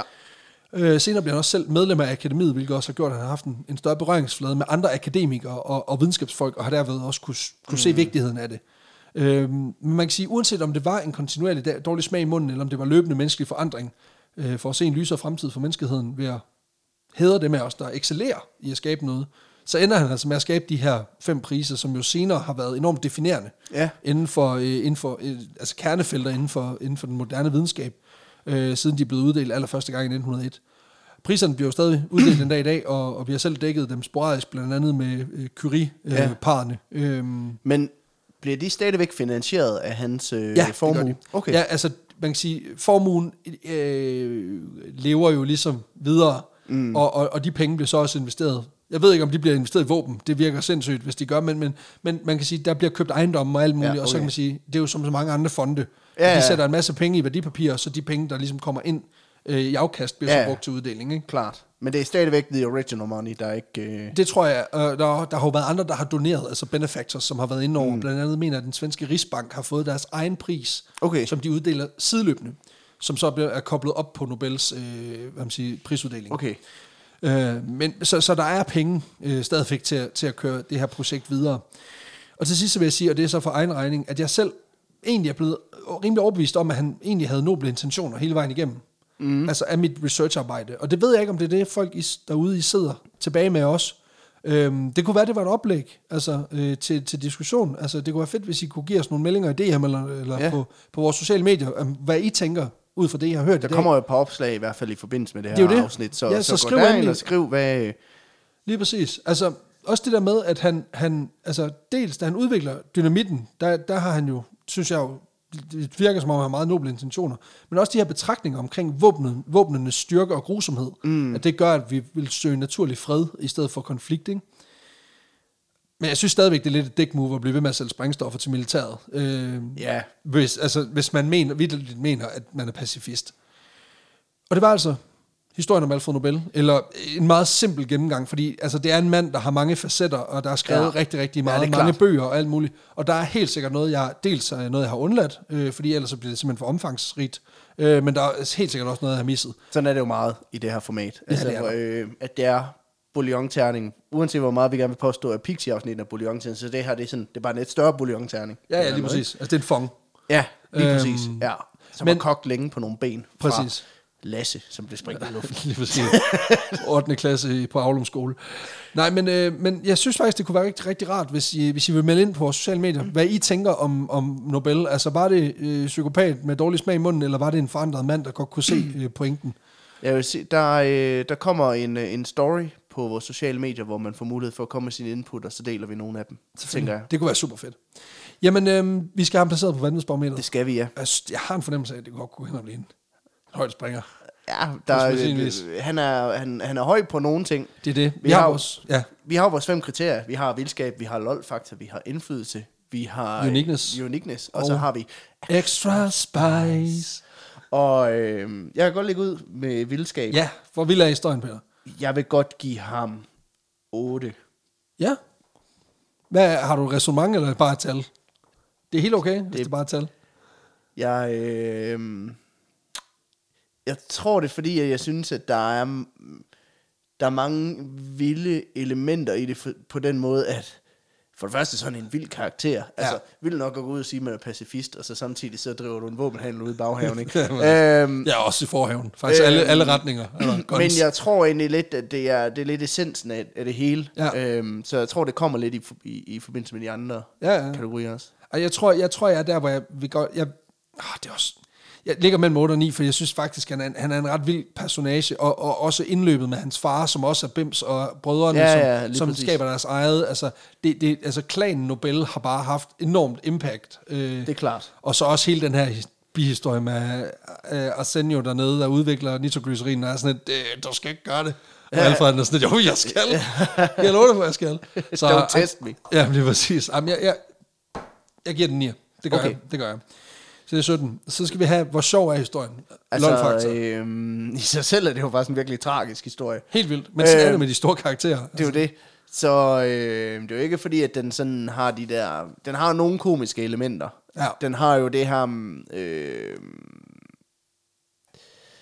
det er med taget Ja, og det med taget noget. og jordvoldene og øh, øh, hele det her, øh, hvor han skal prøve at argumentere for, at han er pacifist, synes jeg også, der er noget, noget tragikomisk over. Så jeg vil godt give ham fem. Okay. Og jeg er lidt højere. Jeg, jeg er på en syver, fordi jeg synes, der er bare, altså også med, specifikt med ham, der er ude, altså, mm. at alle er så glade for eksplosiverne. Ja, ja. Altså, det, det skal de bare bede om. Øh, og, og så også, altså, og det, er jo- det er jo tragikomisk, men det der med, at der lige er en arm, der lige går og banker på, Det, det er ikke Helmi, der står ude og banker på. det er bare... det er zombier. Det er flailing arms.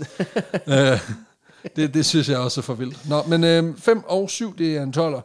Så skal vi have, have noget, øh, noget uniqueness. Altså, Der kan be only one. Ja, ja, og det- det kan der jo. øhm, Som sagt, han er jo ikke den eneste, der går og udvikler sprængstoffer, og han er jo ikke den eneste gale opfinder, vi har dækket her. Jeg vil, han er i New Echelon. Altså. ja, det vil jeg også sige. Altså, jeg vil godt give ham, jeg vil godt give ham en nier. Ja. Jamen, jeg synes også, han, han har rimelig meget over sig, og man kan sige, det er jo også lidt et portræt af klanen, ikke? Mm. Altså, så man kan sige, den familie har bare gjort utrolig meget, øh, men øh, Alfred nok mere end nogen. Ja, så, øh, så jeg er også på en, jeg er også på en 9, fordi hold da kæft, ikke? Ja. Så er der øh, indflydelse. Indflydelse. Og der ligger han jo også højt. Altså, og det er faktisk en af de få. Altså, dem ja. er der sgu ikke mange af. Jeg vil faktisk sige, at øh, det er til dels på grund af, altså det er jo dynamitten og, og prisen, der afgør Præcis. det her. Altså fordi at, øh, jeg, t- jeg tror, der er noget rigtigt i det der med, at man siger, at den moderne civilisation lidt øh, blev født med, med dynamitten. Altså det her med, lige pludselig så, ble, så kunne lade sig gøre at effektivisere så mange processer i Helt vildt. I, i det, der skulle blive til den moderne verden. Ikke? Helt så på den måde, sådan, men jeg tror også, at hvis ikke han havde gjort det, så, så havde der været nogle andre, der, der altså. Øhm, ja, fordi der var jo andre. Men, men det hjælper jo ikke men, på, at der er en mand, der finder ud af, altså der, der, der først skaber den første springkraft, den ikke tør at udvikle ja, videre. Men det er jo sådan, men, men, men på den måde, så skal det jo ikke tage noget fra hans indflydelse, at andre også kunne få Altså det er lidt ligesom at sige, ja, ja. ja, ja så, Hvis du ikke havde tegnet den Ham, der opfandt øh, den spidse pind, ja, hvis ikke han havde opfundet, så var det nok nogle andre, der havde gjort, så derfor så er den ikke vigtig. Altså den er vigtig. Ja, ja, præcis. Øhm, og så prisen, den siger jo sig selv, fordi det er jo en måde, det er jo et indblik i, i samtiden, det er jo noget, vi giver til både de vigtigste kulturelle, men også de vigtigste sådan, generelle personligheder i, i vores samtid. Så jeg vil godt give ham, jeg skulle godt give ham en er vi, op, er vi helt? Altså, Jamen, det, det er meget tæt på, ikke? Det det, det, det. Altså, øh, jeg vil godt give ham en 9'er. Jamen, jeg kommer også til at give ham en 9'er. Fordi jeg tror aldrig, der er nogen, der kommer helt op på en 10'er på den der. Nej. Altså, fordi, hvem, hvem er det? Altså, så skulle det jo være sådan en som ham her. Altså, fordi det, det, impactet på, på hele verden ja. er så enormt. Det er det. Altså, Altså, fuck det, så giver jeg en 10'er. Jamen, det, det bliver vi næsten nødt til. Altså, fordi hvis der er nogen, der skal have, så er det jo sådan en som ham her. Jeg, jeg kan ikke rigtig komme på andre, der sådan... Det er rigtigt. Altså, Altså, så er vi ude i sådan, de, du ved, de store, der ændrede verden. Øh, altså, så er vi sådan noget, Hitler. Geng, ja, Genghis Khan og... Ja, ja, præcis. Øh, Alexander den Store. Ja. Sådan nogle. Napoleon. Ah, ikke engang. Ikke engang. Ja. Altså, altså det er jo bare... Romeriet. Altså, nogle ja, af de der, der virkelig har sat sit præg, der også på, på, på, på den verden, vi lever i i dag. Lige præcis. Men... Ja, det kan godt mærke, jeg kan også mærke, det er kontroversielt det her, fordi der er nogen, der vil synes, at, at vi giver for meget credit til ham, fordi der jo også var andre. Men det var bare ham, der gjorde det. Skal vi give ham 9,5 hver? Ja, lad os gøre det. Det bliver en fælles 19'er. Det er fair nok. Ja, ej, ej, vi kan, nej, så giver jeg ham 10, så giver du ham 9. Jeg vil ikke det der med okay. halve, fordi ikke, halve æber og alt, alt det der jazz. Så skal vi have spice. Altså. Han er en spicy-dreng. øh, ja, jeg vil også, jeg vil også godt give ham... Altså folk, der er kanoner i baghaven. Ja, det er det. og, og, og når der kommer nogen og siger, hvorfor fanden er der kanoner i baghaven? Og It's så, work related. Så, elsker, så elsker jeg detaljen med, at hans egen bror springer i luften, og han alligevel er sådan, Nå, okay, nå, så må man ikke dyrke det her. Nå, så går jeg bare herover og gør Så må man ikke gøre det inde i Stockholm, Så er det åbenbart for farligt uhave at have. Nå, men så var bygrænsen der. Så så ja. vi bare mig, der lige byggede det, en eksplosionsfabrik på den anden side af bygrænsen. Det kan jeg virkelig godt lide. Ja. Øhm, så jeg vil godt give ham 9. Ja, men jeg giver ham også en 9, fordi, altså, Hold kæft, hvor er der fart på. Men også det der med, at han er en rimelig helstøbt menneske i og med. Han har interesser i alle sådan afkroge af, af, af det, det moderne. Han, altså, han, han spiser virkelig alt i buffeten. Ja. Og så det der med, at han sælger sig selv som pacifist, den fucking psykopat. Altså, det, det, det kan du bare ikke. Altså, glem det. Glem det. Jeg tror, vi har en potentiel højdspringer her. Okay. Det er mit bedste bud. Altså, Men altså... Hvad, hvad endte vi på? 84? 84. Så er vi i hvert fald i top 3. 3. Øh, jeg vil tro, hvad... Åh, oh, McAfee fik sådan noget 89. Ja, og vi har Frøken, som ligger... Jeg tror, det enten er det 85 eller 82. Jeg tror, eller det er 82. Ja, det kan godt være. Nå, men så ligger vi i hvert fald deroppe af. Så, øh, men ja, jeg, havde, jeg tror faktisk, jeg skal være helt ærlig at sige, jeg troede måske, at den kunne bryde skalaen. Men det er jo klart, at vi har jo ikke et live-publikum, som bare lider lige efter G10. Øh, det hjælper selvfølgelig også lidt på det. Men, øh, men altså for satan, øh, 84, det synes jeg, det er hederligt det synes jeg er til Alfa rigtig, rigtig fint. Og det var sådan set dagens historie, kære lytter. Øh, tusind tak, fordi du lyttede med. Det blev mm. en af de længere. Ja. Øh, men jeg vil sige, jeg har også brugt tiden på, på at komme i mål med det her. Vi... Øh, det var det vildeste trickshot, det der. Jeg lossede lige korken. Det, det, det, det, kan man ikke se, men du kaster, du kaster proppen for ligesom at sige, det var det. Og så bouncer den to gange og lander direkte ned i vandkaraflen. Ja, og sådan er det. Øh, så det var illustreret på alle måder, at øh, nu er der sat et punktum. Vi lyttes ved igen næste søndag med et lækkert Pixie-afsnit. Moin.